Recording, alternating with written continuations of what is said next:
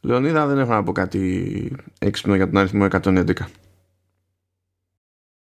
Ένα, ένα, ένα. Είναι, πώς το λένε, συμμετρικός. Είναι λεπτός, ανάλογα με τη γραμματοσυρά. Αλλά δεν ξέρω. Ε. Ελπίζω να σκεφτούμε τουλάχιστον καμιά εξυπνάδα εντός εισαγωγικών. Δηλαδή, η σωστή απόδοση της έννοιας είναι φλακία για τίτλο. Γιατί το λες αυτό; Δεν ξέρω, δεν ξέρω. Δεν ξέρω, σίγουρα, σίγουρα δεν με επηρεάζει το, τη, τη, μέχρι τώρα προϊστορία μας Σίγουρα αποκλείεται να παίζει ρόλο αυτό. Όχι, όχι, όχι. Ε, γιατί ε, επειδή ξέρεις, ε, έχω δει τους τίτλους που βάζουμε όλο αυτό, το, αυτό τον καιρό όλοι χαρακτηρίζονται από μια σοβαρότητα μια έτσι, ουσιαστική προσέγγιση των θεμάτων του κάθε επεισοδίου. Σοβαρότητα, πώς λέμε, προέκυψε σοβαρό περιστατικό. Αυτή τη σοβαρότητα. ναι. Ε, τι κάνεις; Ε, συγγνώμη, όχι, μην απαντήσεις. Γεια σας. να μας λίγο γενικά έτσι μιλάμε μόνοι μας. Γεια σας, ελπίζω να έρθατε να μας ακούσετε. Εντάξει, ε, πού, θα, πού θα πάνε; Ναι, σωστό και αυτό. Πού θα πάνε και τι θα κάνουν; Ήτανε που ήταν η φάση, παίζει ακόμα κρύο. Ε, χιόνισε σε σένα; Χιόνισε και, και εδώ πέρα παρά τη σχετική εγκύτητα στο θάλασσα τα, τα κατάφερε. Δηλαδή μια, μια μέρα προσποιηθήκαμε ότι έγινε κάτι. Τώρα έχει μείνει χιονάκι απ' έξω ακόμα, αλλά ξέρεις είναι στη διάλυση, δεν είναι τώρα. Εμέ, εμένα το, από το πρωί είναι λες και έχεις ανοίξει 30 βρύσες και τρέχουν νερά, ξέρεις, λιώνουν τα πάντα ξέρω εγώ. Εν μεταξύ πέσανε δέντρα, έπεσε το δέντρο που έχουμε στον ακάλυπτο από πίσω μέσα στην πληθυντική, δηλαδή άσχετο τελείως. εντάξει. Ε, εντάξει. Εσύ. Έχει πλάκα το μεταξύ που είναι, ισχύει το κλασικό στη, στην Ελλαδάρα. Επειδή χιονίζει, ρε παιδί μου, δημιουργούνται άπειρα προβλήματα. Και, ο, και, ο, και ο Ελληνάρας διαμαρτύρεται ε, Αλλού πέφτουν, πέφτει τόσο χιόνι και δεν ανοίγει η μύτη Εδώ πέφτουν 10 πόντι ξέρω εγώ Και ε, καταστρέφονται όλα κτλ Ναι ναι ναι ναι Γιατί όταν είσαι στη Μεσόγειο Δεν βγάζει νόημα να είσαι εξοπλισμένος ανάλογα Με την ίδια λογική που όταν είσαι εκεί πέρα Που δείχνει ένα τόνο χιόνι και ξέρουν τι να κάνουν Καλά χώρια τώρα τη σαν χώρα δεν έχουμε λεφτά έτσι Αλλά άστο αυτό Έστω ότι είχαμε λεφτά Είναι μια υπόθεση βέβαια που. ναι, ναι, ναι. Την κάνω και στον εαυτό μου, αλλά δεν πιάνει στο τι έχω λεφτά. Ακόμα και να είχαμε λεφτά δεν θα, δεν θα άξιζε επένδυση γιατί θα πλήρωνες ένα μάτσο hardware, ας το θέσουμε έτσι, το οποίο θα το χρησιμοποιούσες πραγματικά στη χάση και στη φέξη. Δεν, δεν διαφέρει πολύ με το ότι ε, έρχεται τουρίστας από, από βόρειο ή κεντρική ευρωπαϊκή χώρα, ξέρω εγώ, καλοκαίρι και δεν μπορεί να συλλάβει ότι δεν είναι έξυπνο να ράζει με τις ώρες τον ήλιο. Δηλαδή mentally δεν είναι προετοιμασμένος, δεν ξέρει πώς λειτουργεί το πράγμα. ε, δηλαδή δεν, δεν είναι το ίδιο. Έτσι. Πώς πας σε άλλη χώρα, πω πω γιατί το θυμήθηκα τώρα αυτό, πώς πας Ιούλιο σε κεντρική ευρωπαϊκή χώρα και λέει γεια σας, ελπίζουμε να σας αρέσει, να σας αρέσουν τα παπλώματα που έχουμε στο δωμάτιο. Και βρίζεις βρίζεις που εκεί λες προφανώς θα ήταν φθηνότερο να μην έχουν επαπλώματα το καλοκαίρι. Αλλά σου λέει όχι φίλε εμείς εδώ έτσι ξέρουμε. Ε, και εμείς εδώ έτσι δεν ξέρουμε από χιόνι. Άλλοι ξέρουν από χιόνι και δεν ξέρουν από ήλιο, από ήλιο. τι να κάνουμε; Η, αλήθεια βέβαια είναι ότι ακόμα και οι πιο εμπειρε χώρες δεν νομίζω ότι το περνάνε πάντα ανέμακτα. Έτσι, δηλαδή, έχω δει πάρα πολλές φορές. Όχι, αλλά είναι, αλλά είναι εκ των πραγμάτων σε καλύτερη θέση τέλος πάντων να, ξέρεις, να αντιδράσουν σε συνθήκες μέχρι ένα σημείο. Έχει ο κάθε πολίτης ένα φτιάρι να φτιαρίσει το χιόνι απ' έξω από την πόρτα του. Εντάξει. Εμείς δεν έχουμε. Μα παιδιά τώρα πέρα από την πλάκα, ας πούμε έτσι, ανάλογα με το τυπικό το κλίμα, έτσι, επηρεάζεται ακόμη και το, και το τι μείγμα χρησιμοποιείς ας πούμε για τη,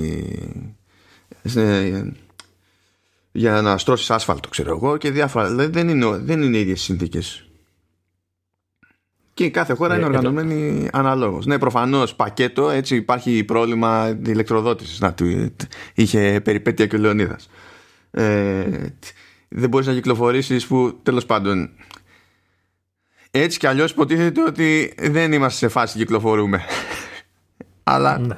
OK. Okay. Η πλάκα είναι ότι ε, εχθές σε κάποια φάση βγήκε ο, ο Junior βόλτα, ξέρεις, το, το παραδοσιακό με παρέα να πάνε να, να παίξουν στο χιόνι κτλ. και μου στέλνει μήνυμα έντρομος κάποια στιγμή και μου λέει ε, το κινητό μου είναι στο 1%. Τον βρίζω. Εγώ του λέω γιατί δεν το φόρτισε και κλασικά κτλ. Όχι, μου λέει ήταν στο 80. Και μέσα σε 5 λεπτά πήγε στο 1. μου λέει μάλλον είναι από το κρύο. Λέω. ναι, είναι από το κρύο. Είναι και, λίγο... είναι και ταλαιπωρημένη μπαταρία γενικά. Οπότε, ναι. Εντάξει, ακόμα χειρότερα αυτό. αλλά γενικά στο κρύο, ενώ ακούγεται ανάποδο, ξέρεις του στυλ ότι τι, είναι, θα... και να θέλει να ανεβάσει θερμοκρασία με το τηλέφωνο δεν μπορεί, ξέρω εγώ. Ναι, αλλά επειδή αυτό δεν διευκολύνει τη, τη χημεία της μπαταρίας, ε, όντως στο, στο έντονο κρύο και περισσότερο το τηλέφωνο. Ναι. Δεν θα γλιτώσουμε ποτέ από τις μπαταρίες, αυτό είναι το θέμα. Τέλος πάντων. Ε, όταν όλες οι εταιριάρες είναι στο, στην περιοχή που είναι Καλιφόρνια, LA, Σαν Φρανσίσκο κτλ. Που ακόμα και μεταξύ τους για πλάκα λένε ότι εμείς ως γνωστό εδώ δεν έχουμε καιρό, έχουμε ένα πράγμα. Δεν αλλάζει. είναι κάτι συγκεκριμένο. ναι. ναι. Αλλά να μου πεις και πώς θα τα φτιάχνανε, αφού τα περιθώρια των υλικών είναι αυτά που είναι. Μετά πρέπει να πεις ότι προσποιούμε ότι το φτιάχνω για το διάστημα, ξέρω εγώ. Ε, και τότε θα έκανε 2.500 ευρώ το, το iPhone. Όχι, θα, θα το έπαιρνε ο Elon Musk και θα το χάριζε τσάμπα στα πλήθη μετά. Elon Musk, άλλος ψυχασθενή από εκεί πέρα. Τέλος πάντων, μιας και είπαμε για σοβαρά περιστατικά, για έντονα κυρικά φαινόμενα και τώρα εσχάτως για ναι. ψυχασθένεια. Ναι. Τι έγινε, λέει, έκανε φορμάτ στο, στο Mac; Α, ναι, είπα να τσακωθώ λίγο μαζί του. Θυμάσαι που σου λέγα ότι έχω προβληματάκια, προβληματάκια, προβληματάκια. Μιλάμε για το Mac Mini τώρα, έτσι; Το Mac Mini, ναι. Okay. Ε, κάποια στιγμή λέω δεν πάει άλλο. Ε, εν τω μεταξύ τρώω πολλά bugs τώρα και στο Chrome, την ώρα που γράφω γιατί μεταφράζω μέσω web κτλ. Ε, τρώει φρίκες τρελές. Τώρα Μπορεί να φταίει το web app, μπορεί να φταίει ο Chrome, μπορεί να φταίνε όλα. Δεν ξέρω. Πάντως μου είχε αρχίσει όλα αυτά τα μικρούλια, μικρούλια, μικρούλια προβληματάκια που αντιμετωπίζω στο Mac Mini καθημερινά να μου σπάνε τα νεύρα. Οπότε λέω, δεν την γλιτώνεις, δεν την γλιτώνεις, δεν το κάνεις στο format. Βέβαια, από, ό,τι θα καταλάβεις, θα, θα το ξανακάνω μάλλον. Και αυτό το δεύτερο, η δεύτερη προσπάθεια δεν θέλω να τη σκέφτομαι καν. Τέλος πάντων, κάνω το format, τα σβήνω όλα κτλ και ξαναπερνάω το backup.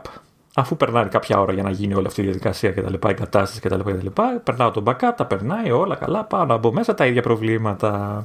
Οπότε καταλαβαίνω ότι πρέπει να κάνω format καθαρό, να εγκαταστήσω και από την αρχή όλο το, το σύστημα ξέρεις, αυτό και να μην χρησιμοποιήσω backup.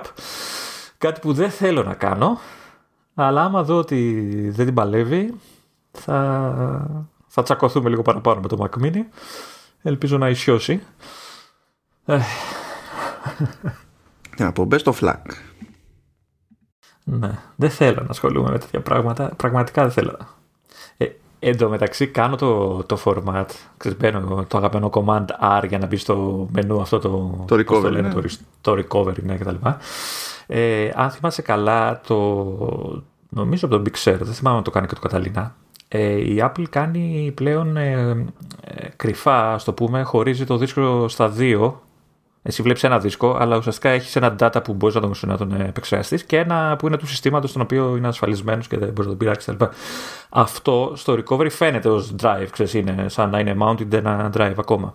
Το θέμα είναι το εξής και το έμαθα γιατί έκανα δύο format για να καταλάβω. Ή μάλλον όχι, όχι ψέματα. Το, το γλίτωσα. Πήγα να κάνω δεύτερο, αλλά δεν γλίτωσα. Ε, κάνω το format, του λέω σβήσε το, το δίσκο. OK, okay, τον σβήνει. Και ξεκινάω, περνάει το αυτό, μπαίνω μέσα και βλέπω ότι έχω αυτό το data. Έχω δύο τέτοια data. Έχω δηλαδή το, τον HD, τον βασικό, και δύο partition data. και ψιλοδιαβάζω ότι ξέρεις πριν κάνετε το αυτό, σβήστε τα όλα αυτά. Γιατί κάθε φορά που βάζετε μια εγκατάσταση, κάνει το δικό του data. Οπότε κάποια στιγμή θα γεμίσετε με data και δεν έχει νόημα και γινόταν ο χαμός. Ε, Τέλος πάντων, κατάφερα και το αφαίρεσα το ένα partition, αλλά ναι, δεν την κλειτώνω. Δεν την κλειτώνω, είναι σίγουρο ότι θα γίνει super format. Και μόλις το κάνω και ισιώσει, θα βγει ε, ξέρεις, update και θα πει ε, διορθώνουμε κάτι πραγματάκια που, ε, που είχαν ε, ξέρεις, με το Chrome, με τον ήχο, με όλα. Ε, αλλά μέχρι τώρα όμως, δηλαδή, ωραία το έκανες, ρε παιδί μου. Ε, είχε καμία διαφορά. Όχι, σου λέω, τίποτα. τίποτα πραγματικά. Καμία, δηλαδή, καμία. Δηλαδή, δηλαδή, τίποτα, ίδια προβλήματα ακριβώς με το που τελειώνει η διαδικασία μπαίνω κατευθείαν να κάνω. Ε, δηλαδή, τι, τι, ε, είχα ένα συγκεκριμένο σφάλμα που ξέρεις, έβγαινε κατευθείαν. Μπορούσα να το κάνω επί τόπου. Ε, τίποτα έτσι. το κατευθείαν λέω εντάξει, κατάλαβα. Σήμερα που δούλεψα πιο πολύ, ε, μάλλον από χθες, ε, είδα ότι ο, και ο ήχος κάνει ό,τι να είναι ε, στα ηχητικά εφέ. Ε, εκεί έχω μια μικρή θεωρία, αλλά δεν είμαι... Δεν ξέρω αν πόσο λογική έχει, γιατί έχω την ότι το καλώδιο του, του HDMI που έχω ε, είναι λίγο ε, εξαιρετικής ποιότητας και δεν ξέρω αν φρικάρει και ξέρεις, δεν περνάει καλά το σήμα, γιατί καμιά φορά μου βγάζει κάτι περίεργα στο, ε, στην εικόνα, κάτι χιόνια, εκεί που δουλεύεις χιονίζει, λες και δεν πιάνει κεραία. Και το κουνάζει λίγο και παίρνει μπρος. Και λέω, μήπως τρώει φρίκες με. Ξέρεις, δίνει με την εικόνα, αλλά με τον ήχο, ξέρεις, τρώει κανένα σκάλωμα και. Ε, κάνει όλα αυτά τα πράγματα και μπουκώνει και το σύστημα. Αλλά δεν ξέρω πόσο λογική είναι, πόσο λογικό είναι όλο αυτό. Πρέπει δεν ξέρω βρω να σου πω, αλλά είναι κάτι που μπορείς να τσεκάρεις σχετικά εύκολα με τη λογική ότι ε, είμαι απόλυτα σίγουρος ότι δεν έχεις μόνο το ένα και μοναδικό καλώδιο HDMI. Ε, ναι, η αλήθεια είναι ότι έχω και άλλα καλώδια, αλλά πολλά από αυτά έχουν παρόμοια προβλήματα. Δεν ξέρω γιατί παθαίνουν. Χαλάνε όλα με τα καλώδια μαζί. Δεν ξέρω γιατί. Τέλος πάντων, θα την κάνω και αυτή την κίνηση κάποια στιγμή. Ε, εσύ, εγώ τσακώνομαι με το Mac Mini. Εσύ πώς πέρασες; Εντάξει, εντάξει, παιδιά, ακούστε λίγο εδώ πέρα πώς έχουν τα πράγματα. Συνήθως μαζεύουμε στο γνωστό Note, αυτό που είχε το, το μαγικό πρόβλημα την περασμένη φορά. Μαζεύουμε links για να, να τσεκάρουμε ό,τι να τσεκάρουμε, να προετοιμάσουμε την ύλη του επεισοδίου κτλ. Είχαμε φτιάξει λοιπόν τα links, ήμασταν οι καλύτεροι. Σηκώνω το τομάρι μου σήμερα, πάω να ε, ανοίξω τα links για να κάνω ένα φρεσκάρισμα, ξέρω εγώ, ό,τι να είναι και έχουμε πάρα πολλά links που είναι από το Mac Rumors το οποίο είναι λογικό γιατί το Mac Rumors είναι τεράστιο site δηλαδή συνήθως από άψη ταχύτητας ε,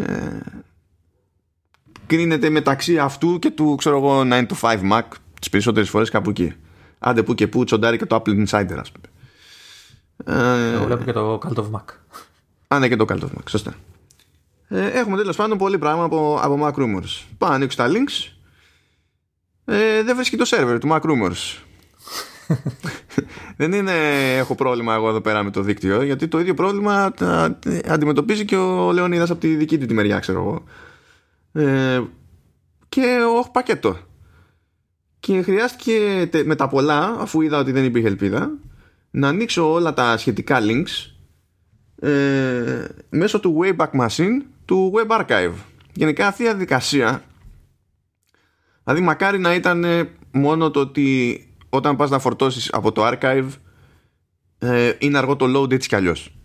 Γιατί τα snapshots από προηγούμενες ξέρω εγώ, ώρες και ημερομηνίες μιας σελίδας αποθηκεύονται σε, σε συστήματα που δεν προσπαθούν να σερβίρουν data με τρομακτική ταχύτητα. Το ζήτημα είναι ξέρεις, να είναι πιο φθηνό, πιο χαμηλό το κόστος της αποθήκευσης και στην τελική να έχεις πρόσβαση σε προηγούμενη μορφή μιας σελίδας, ξέρω εγώ, ενός URL. Σε περίπτωση που έχει πέσει, σε περίπτωση που έχει εξαφανιστεί το site, ξέρω εγώ, και ό,τι να είναι. Αλλά έπρεπε να τα κάνω αυτά ένα-ένα χειροκίνητα. Δεν υπήρχε τρόπος δηλαδή να πετάξω ένα batch από URLs και να δεν ξέρω και εγώ τι. Και το καλύτερο μου, άκου τώρα. Είχα ανοιχτά τα πρωτότυπα URL που είχαν πρόβλημα σε tabs στο Safari. Υπάρχουν Safari extensions για το Wayback Machine. Σου πετάει ένα κομβίον, σου λέει ότι κοίτα, για αυτό το URL που μου έχει εσύ εδώ πέρα υπάρχουν τόσα ξέρω εγώ versions στο archive. Πάρα πολύ ωραία. Λες, φόρτωσέ μου το νεότερο. Εξαιρετικά σου λέει. Και ανοίγει ε, tab με το νεότερο, αλλά δεν ανοίγει το tab δίπλα στο tab με το πρωτότυπο URL. Το ανοίγεις στο τέλος. Αυτό όμως μήπως είναι setting του Safari; Όχι. Νομίζω έχει ένα τέτοιο setting. Γιατί το setting που έχω στο Safari εδώ και χρόνια είναι όταν κάνω νέο tab να ανοίγει δίπλα από αυτό που είμαι. Αλλά αυτό για κάποιο λόγο κάνει τα, τα δικά του με το, με το extension. Και γενικά όταν ε, έχω τόσα links στο Node που είναι τα πρωτότυπα και ανοίγουν στο τέλος, ξέρω εγώ τι είναι, το φέρνω το νέο tab από το archive ε, στη θέση το, το φέρνω το νέο tab από το archive στη θέση που ήταν το πρωτότυπο ώστε να τα έχω μπροστά μου με τη σειρά και να ξέρω τι κάνω με το προγραμματισμό της συζήτησης. είναι μια χειροκίνητη διαδικασία που είναι τόσο άθλια όσο ακούγεται. Και ας πούμε ότι ε, ξεκινάμε με, με κούραση ρε παιδί μου. Σου έχω update. Πάντως ανα, ανανεώθηκε το Macrumors και λέει ότι είναι θέμα συντήρησης του διακομιστή τους, του σερβερ τους. Οπότε είναι θέμα συντήρησης. Γι' αυτά προειδοποιούν. Πες. Όταν έχεις προγραμματισμένη συντήρηση, λες παιδιά, κοιτάξτε να δείτε. Ε, κοίτα, ξέρεις τι, μπορεί να παίρνει για κάποιος να τράβηξε το καλό του καταλόγου να σκόταψε και τώρα σου λέει πρέπει να κάνει συντήρηση. Οπότε. ναι. Τέλος πάντων, εμείς θα έχουμε τα κανονικά τα links στη σημειώση του επεισόδιου βέβαια. Που εντάξει, έτσι κι αλλιώς βγαίνει το επεισόδιο μία μέρα χοντρικά αφού, αφού γραφτεί. Σκάρτη τέλος πάντων. Δεν συμπληρώνει 24 ώρα. Ε, αν δεν έχει ξεδιαλυθεί το Mac Rumors μέχρι τότε, έχουμε άλλα προβλήματα όλοι μαζί. Πάρε.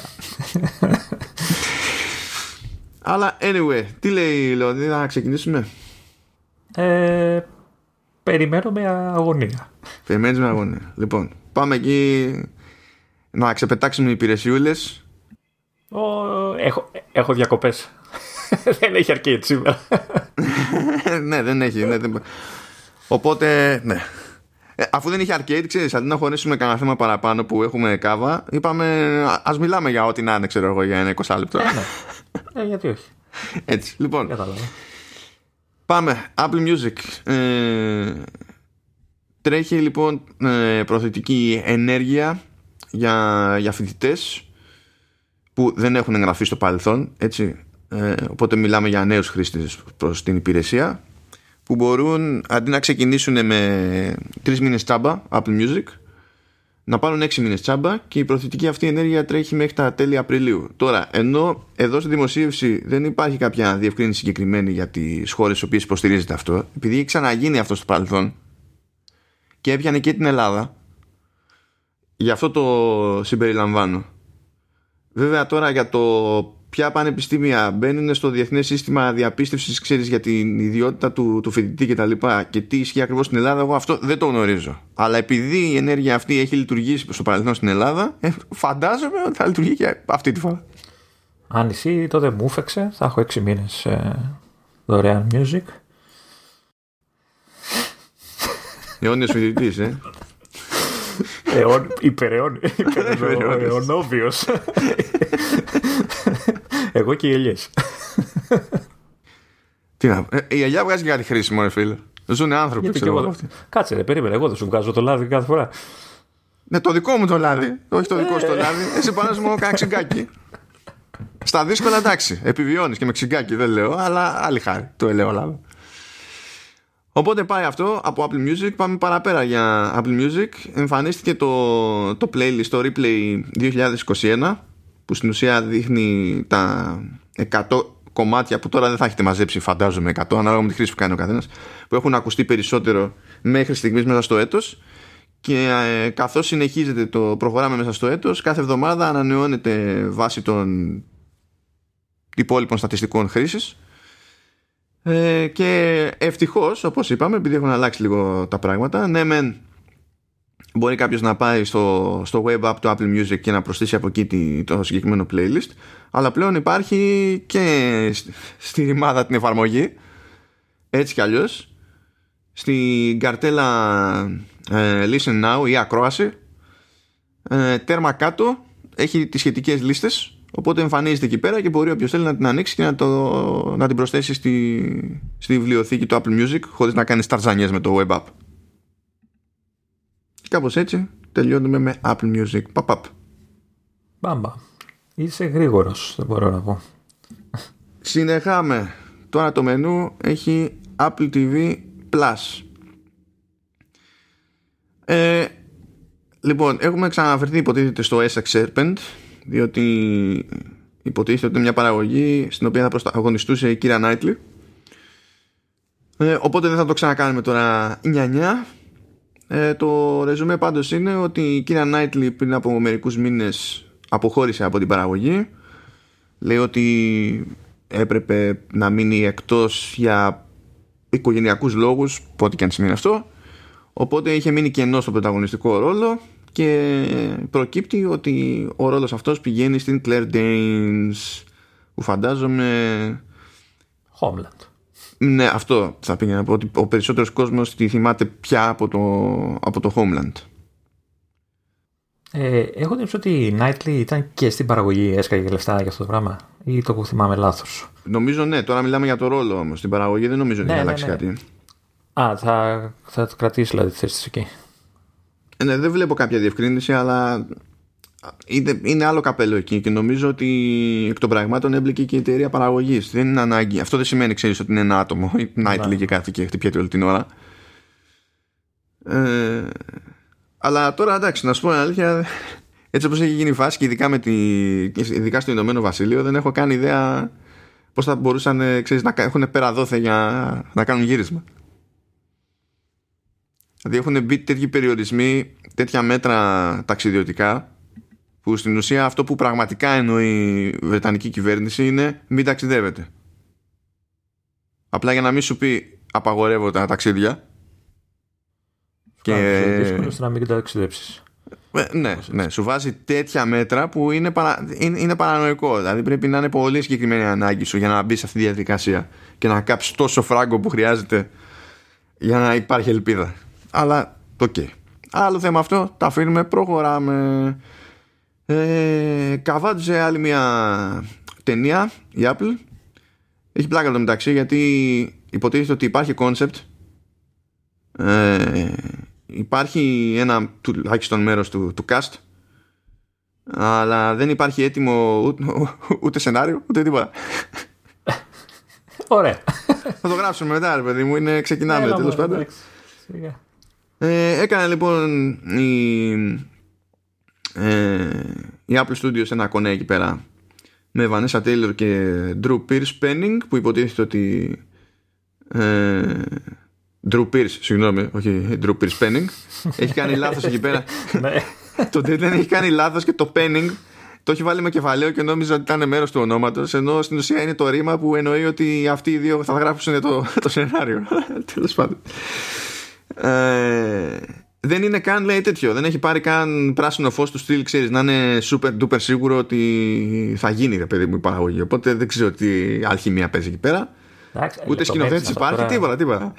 Λεπτομέρειες, λεπτομέρειες. Θα τα βρούμε στα αυτά, τι μπορεί, είπαμε. Σιγά, ναι. όλα, όλα λεπτομέρειες. Ε, Τέλος πάντων, πήρε τα δικαιώματα σε κάθε περίπτωση η, η Apple. Φαίνεται ότι θα πρωταγωνιστεί η Florence Pugh, που είναι Βρετανίδα, είναι όντως ανερχόμενη, η αλήθεια είναι. Ε, έπαιξε σχετικά πρόσφατα στη, στη διασκευή του Little Women. Ε, και ας το πούμε ότι πάνω κάτω συμπροταγωνιστεί και στο Black Widow αν καταφέρει και βγει ποτέ αυτή η ταινία της Marvel. Έτσι όπως είναι τα πράγματα στον κινηματογράφο. Και πάει λέγοντας ε, τώρα το, το concept είναι ότι ε, είναι σε κάποια στιγμή στο μέλλον φαντάζομαι λέει ότι είναι sci-fi courtroom drama ε, τι; έπαθες; Τι εννοεί, τι εννοεί ρε παιδί; Εννοεί ότι είναι, ότι είναι δικαστικό δράμα, αλλά επειδή είναι στο μέλλον και έχει να κάνει με θεματική sci-fi, γι' αυτό το λέει sci-fi. Γιατί σου λέει ότι ε, είναι ένα companion doll που θα είναι η, η Pew, που είναι ρομπότ. Που σκοτώνει το, τον ιδιοκτήτη της, αλλά ακολούθως υποστηρίζει ότι είναι αθώα ε, και, και ζητά νομική εκπροσώπηση που υποτίθεται ότι αυτό που μόνο είναι κουφό στο πλαίσιο του κόσμου ξέρω, του, του concept. Οπότε θα παίξει με αυτό το πράγμα, ρε παιδί μου. Φαντάζομαι, ξέρεις, ότι θα έχει να κάνει με θέματα AI και ιστορίες, αλλά το μπλέκει με το νομικό της υπόθεσης. Να είναι και, και legal drama. Detroit Become Human σε, στα δικαστήρια μας. Κά, κάπως έτσι, κάπως έτσι. Εμένα με ψήνει το, ε, όχι. το Τώρα, concept. Έτσι λες, ναι, έτσι όπως το λες δεν φαίνεται κακό. Αλλά ε, έχει περιθώρια γίνει, δηλαδή να γίνει μαγιά, ξέρω εγώ. Απλά εντάξει, αυτό δεν πάει να πει θα γίνει. γιατί δεν έχει τίποτα, μου είπες. ναι, εντάξει, ναι. δούμε. Είμαστε με την ελπίδα. Συνεχίζουμε. Λοιπόν, ε, ήθελα να πω για την ιστορία ότι η Apple έβγαλε μια εφαρμογή που λέγεται For All Mankind Time Capsule. Είναι, υπάρχει αυτή η εφαρμογή στην ουσία είναι ε, μπλέκει με AR και είναι περισσότερο για να προωθήσει τη νέα σεζόν του, του Fall Mankind που, που σκάει αυτές τις μέρες.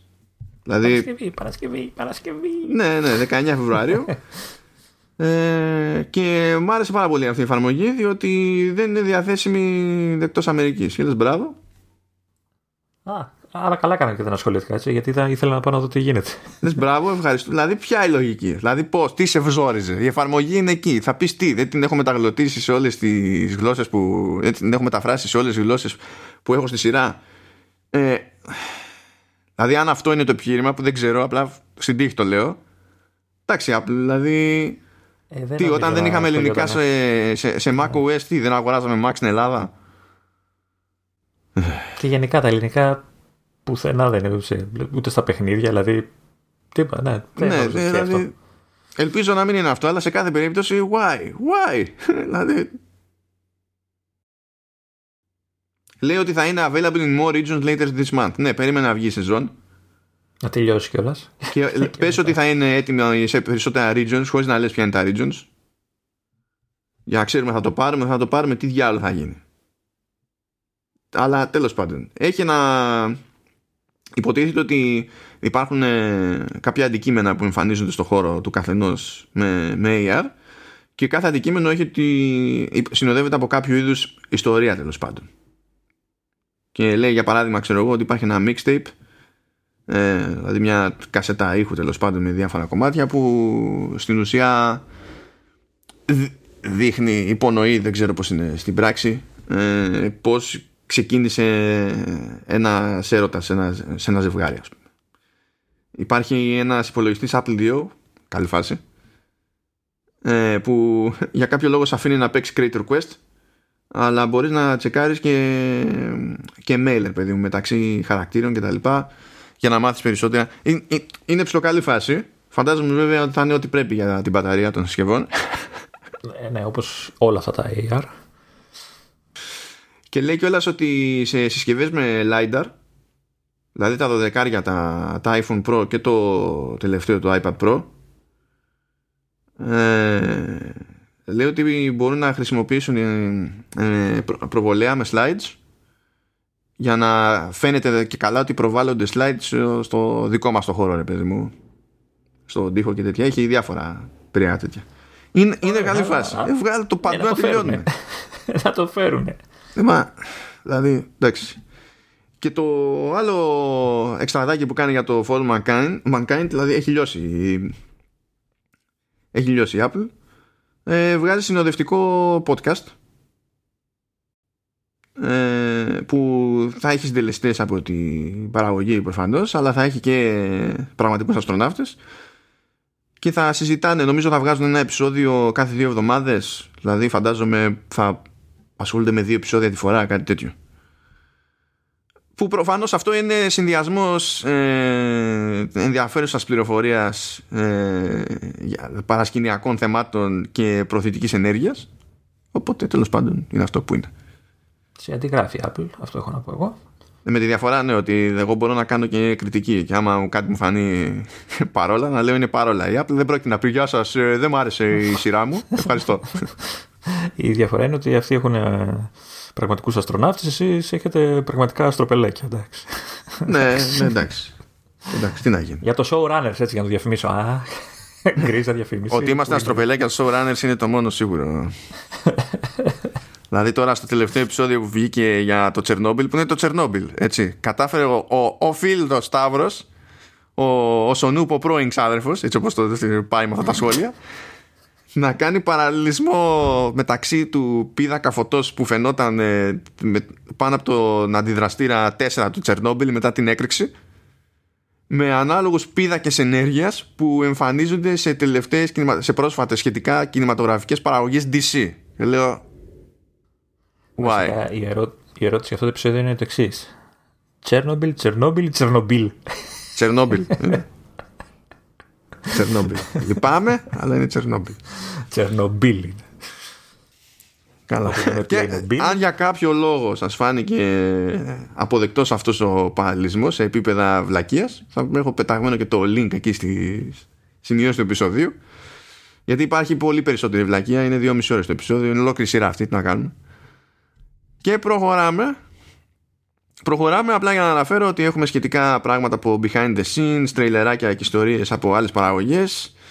Ακόμα και ένα Ask Me Anything με τον Shyamalan που, που έτρεξε σχετικά με το, με το servant. Και, και και τα βάζω αυτά κλασικά στη σημειώσεις. Ένα τελευταίο έχω έτσι περίεργο για το Apple TV Plus ε, που το πήρα πάρει στην τύχη καθώς έβλεπα ε, επεισόδιο Dickinson.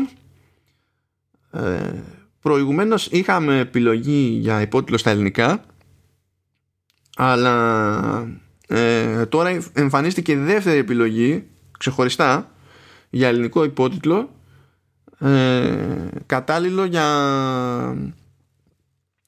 για άτομα με προβλήματα ακοής. Είτε μιλάμε για κόφωση είτε μιλάμε για βαρικοία ξέρω εγώ και, και τα λοιπά που είναι πιο περιγραφική δείχνουν πιο, το όνομα αυτού που μιλάει ξέρω εγώ και τέτοια πράγματα και ήχους και τέτοια νομίζω και ξέρω εγώ παίζει μουσική και τέτοια περιγραφές που έχουν ναι και δεν θυμάμαι, δεν έχω πετύχει άλλη υπηρεσία του είδους που να κάνει αυτόν τον κόπο. Νομίζω η Apple πρέπει, για, για ελληνικά ειδικά πρέπει να είναι η μία και μοναδική που το κάνει. Σου έχω εξτραδάκι που δεν το, δεν το περίμενες και δεν το ξέρεις για, αυτό το κομμάτι. Ε, για κάποιο λόγο, έχω καιρό να, να μπω να δω αν ισχύει ακόμα, ε, τέτοιους υπότιτλους στο Apple TV Plus εμφάνιζε ε, από προεπιλογή ε, όταν έβλεπες τη σειρά στο Apple TV το παλιό, το, το, όχι το HD, το 3, ποιο είναι το προηγούμενο. Ε, ναι. Και μάλιστα δεν είχε επιλογή για κανονικούς υπότιτλους. είχε μόνο τέτοιους υπότιτλους. Και σε, και σε ποια υπηρεσία λέμε τώρα, από πού ήταν το περιεχόμενο. Για, Apple, για το Apple TV Plus μιλάω.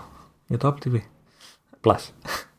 Ε, Περίεργο είναι αυτό. Και μου, είχε, μου έκανε εντύπωση γιατί προσπαθούσα ξέρεις, να το αλλάξω, ρε παιδί μου, να, βάζω, να βάλω κανονικούς υπότιτλου και δεν είχε. τώρα δεν ξέρω αν άλλαξε κάτι ή είχε φάει σκάλπ, δεν ξέρω. αλλά τώρα, ναι. Και μου είχε κάνει εντύπωση από τότε, αλλά σου λέω έχω να το δω καιρό, οπότε δεν ξέρω τι γίνεται τώρα. Και εγώ, έτσι κι αλλιώς και εγώ δεν ξέρω πότε έγινε. Γενικά. Αλλά κατά τα άλλα χαίρομαι που έγινε. Βέβαια, όχι, φυσικά ναι. μην το επικοινωνούμε πολύ στην Ελλάδα και το μάθει ο κόσμος. Όχι, όχι, όχι. Μη ζορίζεσαι Apple και πάθεις τίποτα. Όχι, θα ναι. μας τα πει Siri όλα μαζεμένα, ρε, όταν θα... Ναι, Καλά, εσένα θα στα πει σίγουρα όλα μαζεμένα. Θα έρθουν όλα, όλες οι ηχητικές απαντήσεις. Εν τω μεταξύ, θα γυρίσω λίγο στην αρχή του podcast για, για το format που λες. Ξέρεις, το είχα αφήσει εγώ να κάνει τη διαδικασία και είχα φύγει, ήμουνα, ήμουνα στον καναπέ απέναντι. Και, και βλέπω από μακριά ότι έχει τελειώσει και ξέρεις, εμφανίζει αυτή την κλασική ξέρεις, με το άσπρο το παράθυρο που κάνει τα σεταρίσματα τα διάφορα για να μπει στο λειτουργικό. Και επειδή δεν πήγα κατευθείαν, άρχισε και μίλαγε μόνο του. Έχουν κάνει λειτουργία για ξέρεις, accessibility. Βέβαια η φωνή, αν είναι αυτή η φωνή που χρησιμοποιούν και θα είναι, ε, αν θα είναι και στη Siri, Παναγία μου.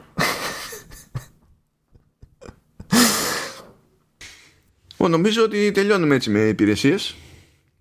Ε, όχι, θα σου πω για το arcade, μιας και δεν είχε νέα ε, κυκλοφορία, ναι. ότι το κενό το καλύψανε με update στο Crossy Road Castle, το οποίο σκάει μύτη με καινούριο πύργο. Oh, oh. Έτσι, έτσι, στα γρήγορα. Και αξίζει να το πούμε γιατί κάθε πύργος ε, έχει τη δικιά του τσαχπινιά. Δεν είναι απλά καινούργια επίπεδα. Δηλαδή έχει άλλους μηχανισμούς. Άλλος είναι ξέρεις, πιο παραδοσιακός. Άλλος παίζει πιο πολύ με διακόπτες, διακοπτάκια. Πατάς, δεν πατάς ε, και τέτοια. Οπότε έχει πάντα μια, ένα ενδιαφέρον. Αυτά. Έτσι, για να μην σε αφήσω παραπονεμένο με arcade. Εντάξει. Σούπερ. Προχωράμε. Τώρα όντως τελειώσαμε τις υπηρεσίες. Πάμε λίγο σε ένα ε, σταθερό ανέκδοτο που έχει να κάνει με εφαρμογές της Google σε, iOS. Ε, μπορεί να μας έχετε ξανακούσει να λέμε ότι γενικά όταν βγαίνουν νέα, νέες λειτουργίες ξέρω, νέα APIs και τα λοιπά σε iOS, iPadOS και δεν συμμαζεύεται η Google, η Google παίρνει το χρόνο της δηλαδή σου λέει ας περιμένω ξέρω εγώ 18 μήνες για να υποστηρίξω split view όταν θα, είμαι τόσο, θα, όταν θα είναι υποχρεωτικό πια που θα μου πει η Apple, ξέρω εγώ, ότι αν δεν υποστηρίζεις split view, ε, δεν πρόκειται να αφήσω να κάνεις update στο μέσο App Store. δηλαδή σε τέτοιο level. Ε, α, και αν δεν κάνω λάθος, ούτε picture in picture υποστηρίζει. Είχε δικό της picture in picture, δεν είχε του συστήματος. Κάτι τέτοιο για κάποια περίοδο τουλάχιστον. Ναι, καλά, το picture in ε. picture είναι περίεργη υπόθεση με, τη, με την Google, διότι είναι κάτι που συστηματικά μπλόκαρε και έχουν γίνει κάτι μπρος πίσω γιατί αυτό συνδέεται λίγο ξέρεις και με το αν παίζει κάτι στο background στην ουσία που είναι μια λειτουργία που στην περίπτωση του YouTube στην επιτρέπει μεν αλλά αν πληρώνεις premium. Οπότε είναι λίγο πιο μπερδεμάκι για το υπό ποιες συνθήκες τι και πώς.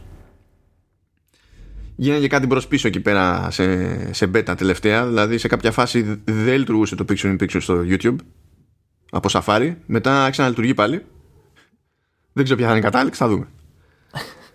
Λοιπόν τώρα η φάση με την Google έχει πέρασει σε άλλο level διότι ε, σχεδόν πάγωσε τα updates από τη φάση που ε, η Apple έλεγε πλέον σε developers ότι εφόσον κάνεις, βγάλεις εφαρμογή από εδώ και στο εξής, από τις αρχές Δεκεμβρίου νομίζω 6-7 Δεκεμβρίου κάτι τέτοιο ή θες να κάνεις update σε υπάρχουσα εφαρμογή είναι υποχρεωτικό να, να έχεις δηλώσει ρε παιδί μου στην καρτέλα της εφαρμογής και τι είδους στοιχεία του χρήστη ε, τραβάει η εφαρμογή αυτή αν είναι συνδεδεμένα με την ταυτότητά του ή όχι γιατί είδους χρήση είναι και τα λοιπά. Ε. και η Apple είπε ότι εντάξει δεν χρειάζεται να κάνουμε update πουθενά. Όχι Apple, η Google. Να ναι, σωστά, η Google, sorry. Ε, είπε δεν χρειάζεται να κάνουμε update πουθενά. Αράζουμε. Να, να σου πω, είσαι εγκάθετος έτσι. Έτσι πώ το παρουσιάζεις, είναι σαν να λες ότι το έκανε επίτηδε για να μην ε, αποκαλύψει ε, ξέρεις, τα privacy, τις πρακτικές απορρίτου που χρησιμοποιεί για τις εφαρμογές της. Είσαι εγκάθετος. Δεν το έκανε γι' αυτό, το αρνήθηκε ρητός η εταιρεία.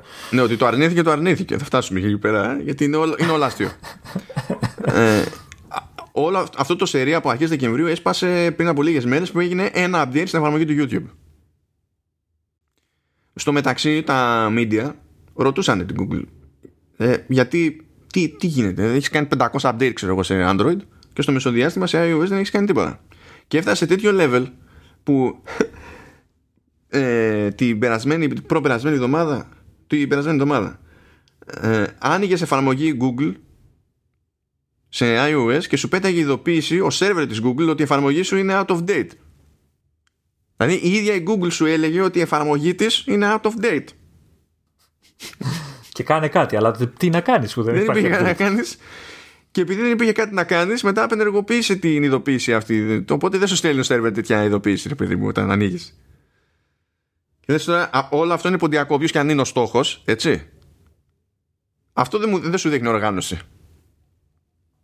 Εντάξει, ποιος είναι ο στόχος; Ε, Προφανώς ίσως ε, αν έγραφε όλες τις πρακτικές απορρίτου και όλα τα στοιχεία που ξέρεις, καταγράφουν ε, οι εφαρμογές της να μην χώραγε στη σελίδα του App Store. Εντάξει, αυτό εφαρμογή, το, οπότε... το Facebook τα κατάφερε. Κάνεις scroll για πάντα αλλά σου λέει αφού δεν υπάρχει σωτηρία βάλτε όλα ε, και τέλος πάντων ε, ρωτούσαν ξανά και ξανά δημοσιογράφοι και τα λοιπά τι θα γίνει και λέει το, γι' αυτό καθυστερείτε για να μην βάλετε ξέρω εγώ το τι γίνεται με τα δεδομένα όχι όχι δεν είναι αυτό το θέμα και θα προχωρήσουμε κανονικά λέει, θα κάνουμε updates και θα δηλώσουμε λέει, τα τέτοια και, τα, και πάει λέγοντας. και πέρναγαν, πέρναγαν ημέρες πέρναγαν ημέρες πέρναγαν ημέρες κάπως έτσι πέρναγαν δύο μήνες. Ε, ακόμα και όταν είχαν πει ξέρω εγώ μέσα στον Ιανουάριο ότι από την άλλη εβδομάδα ξέρω εγώ θα αρχίσουμε και θα κάνουμε updates. Ούτε αυτό έγινε. Ε, είναι ο κορονοϊός Χιόνισε κιόλας χθες. Ναι, αυτό ναι. και σε κάποια φάση είπαν κιόλας ότι όταν βγάλανε και οικονομικά αποτελέσματα, είπαν και για. την προειδοποίησαν ότι θα αρχίσουν να μην χρησιμοποιούν το, το IDFA, που είναι το προσωπικό αναγνωριστικό της συσκευής που χρησιμοποιείται για διαφημιστικούς λόγους. Επειδή έτσι κι αλλιώς θα απαιτεί η Apple να μην το χρησιμοποιείς ως εταιρεία ε, και θα πρέπει να προσαρμοστούν αντιστοίχως και δεν συμμαζεύεται. Ε, και γενικά ε, εξακολουθεί και παίζει το, το, ερωτηματικό σε όλη αυτή τη φάση.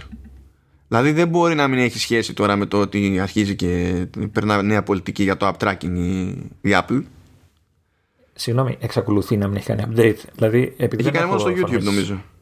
Ε, έχω μόνο το YouTube και το είδα το update. Ε, αλλά δεν έχω άλλες εφαρμογές. Δηλαδή δεν χρησιμοποιώ ξεχωριστό Gmail ή το Google App και αυτά.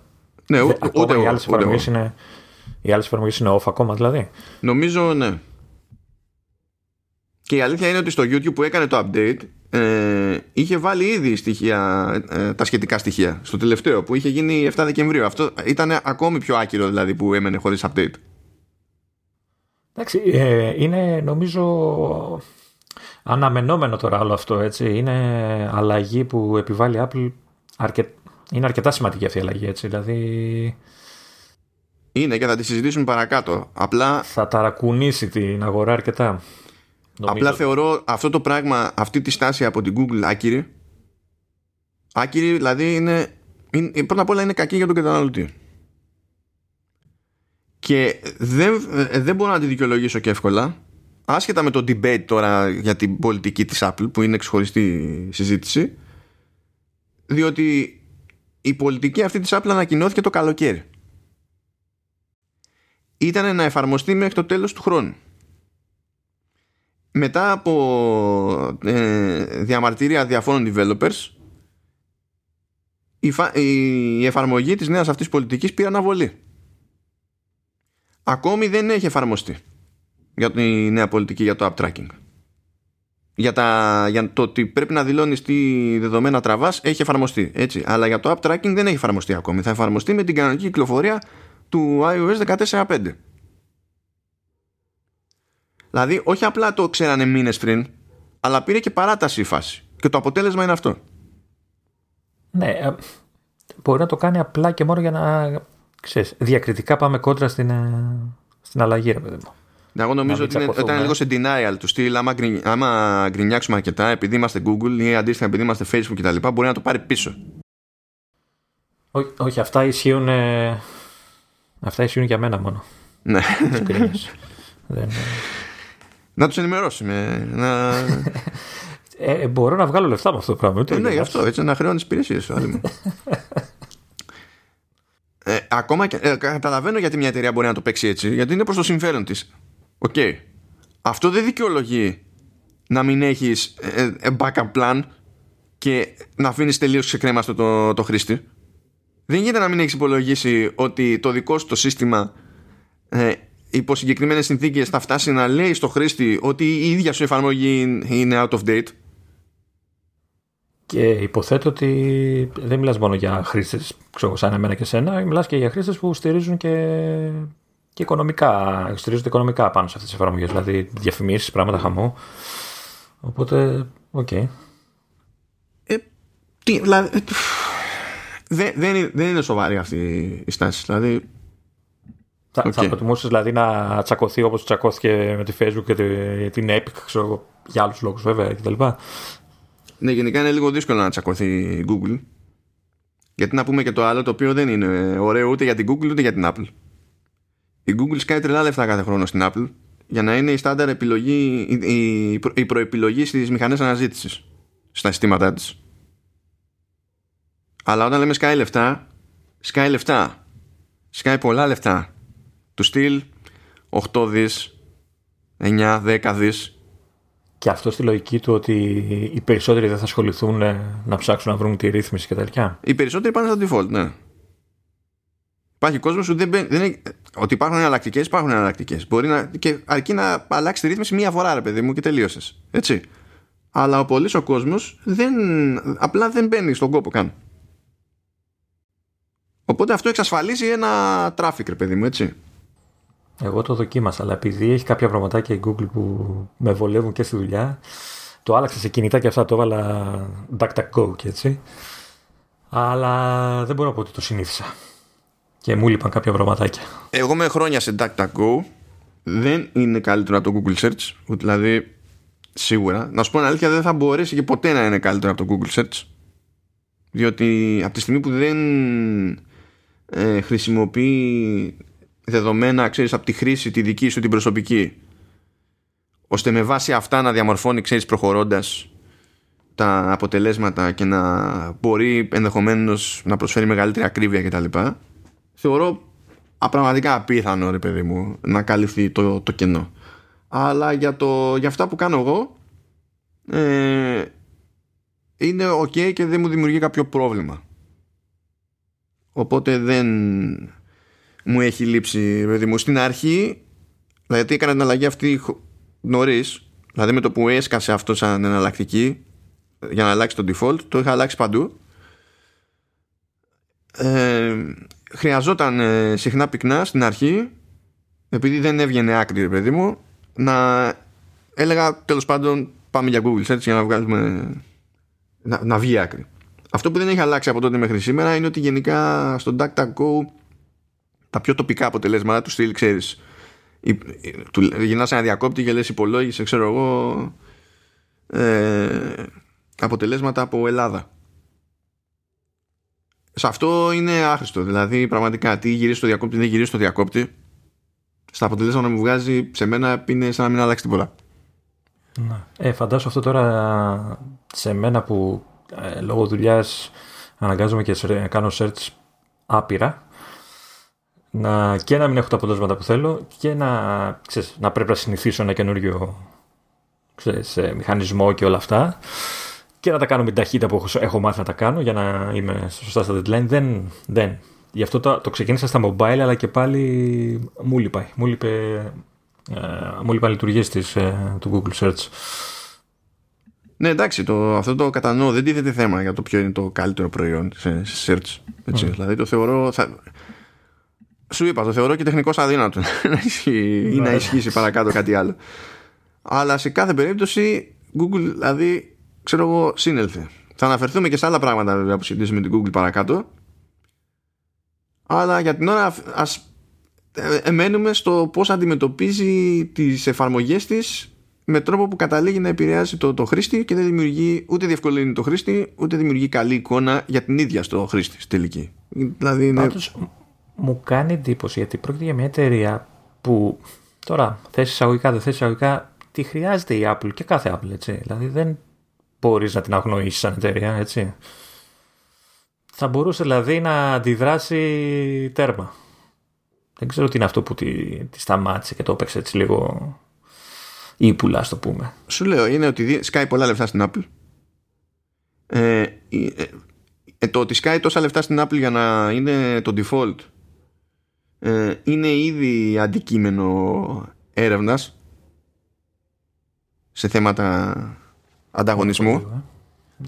Είναι ένα σημείο τριβής το οποίο ξέρεις έτσι και ακυρωθεί είναι κάτι που θα νιώσει και η Apple διότι τα δις αυτά πηγαίνουν στη σούμα των, των υπηρεσιών, των services και η φύρα δεν θα είναι μικρή. Δηλαδή, ακόμα και αν δεις τελείως γενικά, ρε παιδί μου, το, τον ετήσιο τζίρο της Apple, δεν είναι, δηλαδή είναι, είναι λεφτά. Τέλος πάντων. Ε, είναι, ε, είναι γενικά περίεργη η σχέση που έχουν. Αλλά υπάρχουν και άλλοι λόγοι που το παίζει έτσι η Google, ενώ η Facebook το παίζει αλλιώς, ας πούμε. Θα συνεχίσουμε βέβαια με κάτι αστείωτες εδώ πέρα. Ε, που έχουν να κάνουν με προστριβές τέλος πάντων μεταξύ της Apple και developers για το α ή το β πράγμα. Πάμε λοιπόν. Πες μου ότι για πρώτη φορά έβγαλε από το App Store κατά λάθος, από λάθος μάλλον κάποια εφαρμογή. Δεν, δεν το έχω ξανακούσει αυτό σαν περίπτωση. Καλά, ναι, τέτοια έχει κάνει πολλά, μην το συζητάμε. Αλλά ε, πραγματικά είναι. Τώρα έχουμε ένα παράδειγμα το οποίο είναι τόσο ξεκάθαρα βλακώδες. Και ένα άλλο παράδειγμα στο οποίο δεν έχει, δηλαδή στο ένα έκανε πίσω έτσι, στο άλλο δεν έχει κάνει πίσω. Αλλά για κακή τη τύχη ε, έχει ξεκινήσει μανούρα ο developer ο οποίος developer πρωτίστως είναι δικηγόρος. Και δευτερευόντως είναι και τύπος που συστηματικά καλύπτει ε, από τη δική του σκοπιά θέματα της Apple και είναι γενικότερα Apple user και δεν είναι δηλαδή ξέρεις είμαι ένας εγκάθετος και που, ε, και δεν πάω την εταιρεία και θα πάω να κάνω μανούρα. Α ξεκινήσουμε λοιπόν με τον δικηγόρο, ο οποίος κατέθεσε τέλος πάντων ένα complaint στη, στην Ευρωπαϊκή Ένωση που απευθύνεται και στην Apple και στην Google ε, και στο, στους κανονισμούς που έχουν στα δικά τους stores σχετικά με εφαρμογές που έχουν οποιαδήποτε αναφορά ε, σε, σε COVID-19. Λένε λοιπόν αυτές οι εταιρείες πως οποιαδήποτε εφαρμογή Sky και έχει οποιαδήποτε αναφορά σε COVID-19 ή θα πρέπει να συνδέεται με κάποια ξέρω, κρατική υπηρεσία, κάποιο κρατικό νομικό πρόσωπο ή ό,τι να είναι ή δεν θα παίρνει έγκριση και θα, θα τρώει άκυρο στα store. Τώρα το σκεπτικό σε αυτή την περίπτωση είναι έψιλο συγκεκριμένο και προφανές. Του στυλ έτσι όπως είναι τα πράγματα κάποιος σκέφτηκε ας είναι ό,τι είναι να γίνει με τέτοιου είδους εφαρμογές να είναι ευθύνη κυβερνήσεων που οι κυβερνήσεις υποτίθεται ότι έχουν ένα κίνητρο παραπάνω να μην λένε ότι να είναι. Για, και ας βγάλουμε στην άκρη τους ιδιώτες που ένας τους ξέρει. Αλλά άκου τώρα περίπτωση. Ο συγκεκριμένος ο δικηγόρος ο, νομίζω λέγεται Φλόριαν Μούλερ κάτι τέτοιο ε, έφτιαξε ένα παιχνίδι το οποίο στην ουσία είναι κάτι σαν αυτό που λέμε serious game και υπάρχει ε, για, να, για να ενθαρρύνει στην ουσία το, τους χρήστες ε, να συμμορφώνονται με τις τέλος πάντων με τους περιορισμούς και τα μέτρα που παίρνουν οι κυβερνήσεις. Επειδή όμως είχε αναφορά σε COVID-19 έφαγε με τη μία άκυρο, δεν έχει σημασία ποιο είναι το περιεχόμενο έφαγε με τη μία άκυρο. ότι δηλαδή τι θεωρήθηκε ως εφαρμογή ενημερωτική δεν ξέρω τι ενώ είναι ουσιαστικά ένα παιχνίδι; Όχι δεν έχει σημασία σου λέει άμα είναι εφαρμογή που δεν συνδέεται με, ε, ε, με, δεν είναι κρατική εφαρμογή ή δεν συνδέεται με κρατικό οργανισμό ή κάποιο διεθνή ξέρω εγώ, οργανισμό κτλ. Και έχει αναφορά σε COVID-19, τρως άκυρο. Δεν έχει σημασία τι είσαι. Τρως άκυρο. Ναι, δηλαδή εγώ ε, θα, θα βγάλω ένα σούτρε και θα λέω ξέρεις, σώζουμε τον κόσμο τον COVID και θα με κόψουν επειδή αναφέρω τη λέξη. Ναι. Ωραία. Λογικό. Αυτό, γι' αυτό λέω ότι έχει δίκιο. Ναι. Ο, ο δικηγόρος σε αυτή την περίπτωση. Έχει ξεκάθαρα δίκιο γιατί σου λέει ότι δεν μπορεί να είναι κριτήριο το ποιος έχει φτιάξει την εφαρμογή. Δεν είναι σοβαρό να, να μην με αφήνεις να έχω οποιαδήποτε αναφορά σε COVID-19 απλά επειδή δεν είμαι εγώ κρατικός φορέας. Εγώ, εγώ το καταλαβαίνω αυτό σε περιπτώσεις εφαρμογών που ε, λειτουργούν ως ε, ενημέρωση, ξέρεις, του πολίτη σε επίπεδο, ξέρεις, επίσημο ρε παιδί μου, δηλαδή από τον αριθμό των κρουσμάτων μέχρι το, ε, το, το εμβόλιο που πρέπει να κάνεις και πότε κτλ. Αυτό να το καταλάβω ότι χρειάζεται μια, κάποια πιστοποίηση, κάποια αυτή. Αλλά τώρα ένα παιχνίδι ή δεν ξέρω εγώ τι απλά αναφέρεται κάπου ο ιός κτλ. Δεν ξέρω αν είναι. Κοίτα, φοβούνται ένα ενδεχόμενο να βγάλει κάποιος μια εφαρμογή, ξέρω εγώ, είτε είναι παιχνίδι είτε οτιδήποτε, ξέρεις, και να είναι από τίποτα καμένος και να κάθονται και να λένε στο περιεχόμενο δηλαδή, COVID-19 δεν υπάρχει, είναι ψέμα, μην κάνετε εμβόλια και ιστορίε. Ναι, και σου λέει από το να μπλέκουμε ναι, τον αλλά... κάθε τρελό, τα κόβουμε όλα. Αλλά και αυτό, αυτό δεν είναι η βέλτιστη λύση. Ε, ποτέ δεν είναι η βέλτιστη λύση. Έτσι, ναι, ακριβώς. Ακριβώς. Και νομίζω ότι έχει, έχει δίκιο. Ε, η, η απόφαση από Google και Apple δεν άλλαξε. Το μόνο που άλλαξε ήταν η εφαρμογή, όπου στην ουσία ε, βγήκε κάθε αναφορά σε, σε COVID-19 ε, και άλλαξε το όνομα της εφαρμογής το λέει ξέρω εγώ Viral Days και πάλι έχει να κάνει ξέρεις με μπλα μπλα ιό και τα λοιπά και πήρε το και έχει κυκλοφόρησε το οποίο βέβαια έτσι είναι, ένας, είναι ακόμα ένα επιχείρημα που λέει άρα δεν σου θέλει το περιεχόμενο η λέξη. Προφανώς έχουν βάλει κάποιο ξέρεις, flag. Ναι, ναι. και χτυπάει στο, στο search, ξέρω κάπως έτσι. Ε, και επίσης ε, δείχνει το ότι κρυβόμαστε και πίσω από το δάχτυλό μας. Δηλαδή, okay, δηλαδή, αν το πω εγώ Rovid 22, τι θα αλλάξει; δηλαδή, OK. Okay. Ναι, τώρα. Ε, καταλαβαίνω ότι είναι δύσκολο για οποιαδήποτε εταιρεία να κάθεται και να αφιερώνει πολύ χρόνο στο κάθε τι ξεχωριστά για να ε, ξέρεις, για να μπορεί να πάρει πιο συγκεκριμένη θέση και θέλουν να μπορούν να περνάνε οι εφαρμογές γρήγορες και, γρήγορα κτλ. Βέβαια, αυτό δεν σημαίνει ότι θα πας και θα δημιουργήσεις πρόβλημα στον άλλον μόνο και μόνο για να διευκολυνθείς εσύ. Όχι, εγώ δεν το δέχομαι, καταλαβαίνω πώς το λες, αλλά δεν το δέχομαι γιατί είναι κάτι, δηλαδή το store, οποιασδήποτε, που βγάζουν άπειρα λεφτά. Ε, θα κάτσουν όσο χρειάζεται για να το κάνουν σωστά. Δεν υπάρχει το δεν, δεν προλαβαίνω να το κάνω για όλα. Για όλα. Πίζε, ε, από όλους παίρνεις λεφτά σε όλους θα ελέγξεις ε, σωστά το, το οτιδήποτε. Δεν καταλαβαίνω γιατί δεν μπορούν ή δεν προλαβαίνουν ή δεν θέλουν ή δεν. δεν, δεν. Γίνεται και αν δεν γίνεται, μην το κάνεις. Κοίτα, εγώ συμφωνώ, εγώ συμφωνώ. Απλά επειδή αυτό είναι ζήτημα που χρειάζεται ξεκάθαρα. Έτσι. Δηλαδή το λύνεις με περισσότερα άτομα. Ναι. Θέλεις περισσότερο κόσμο, έτσι.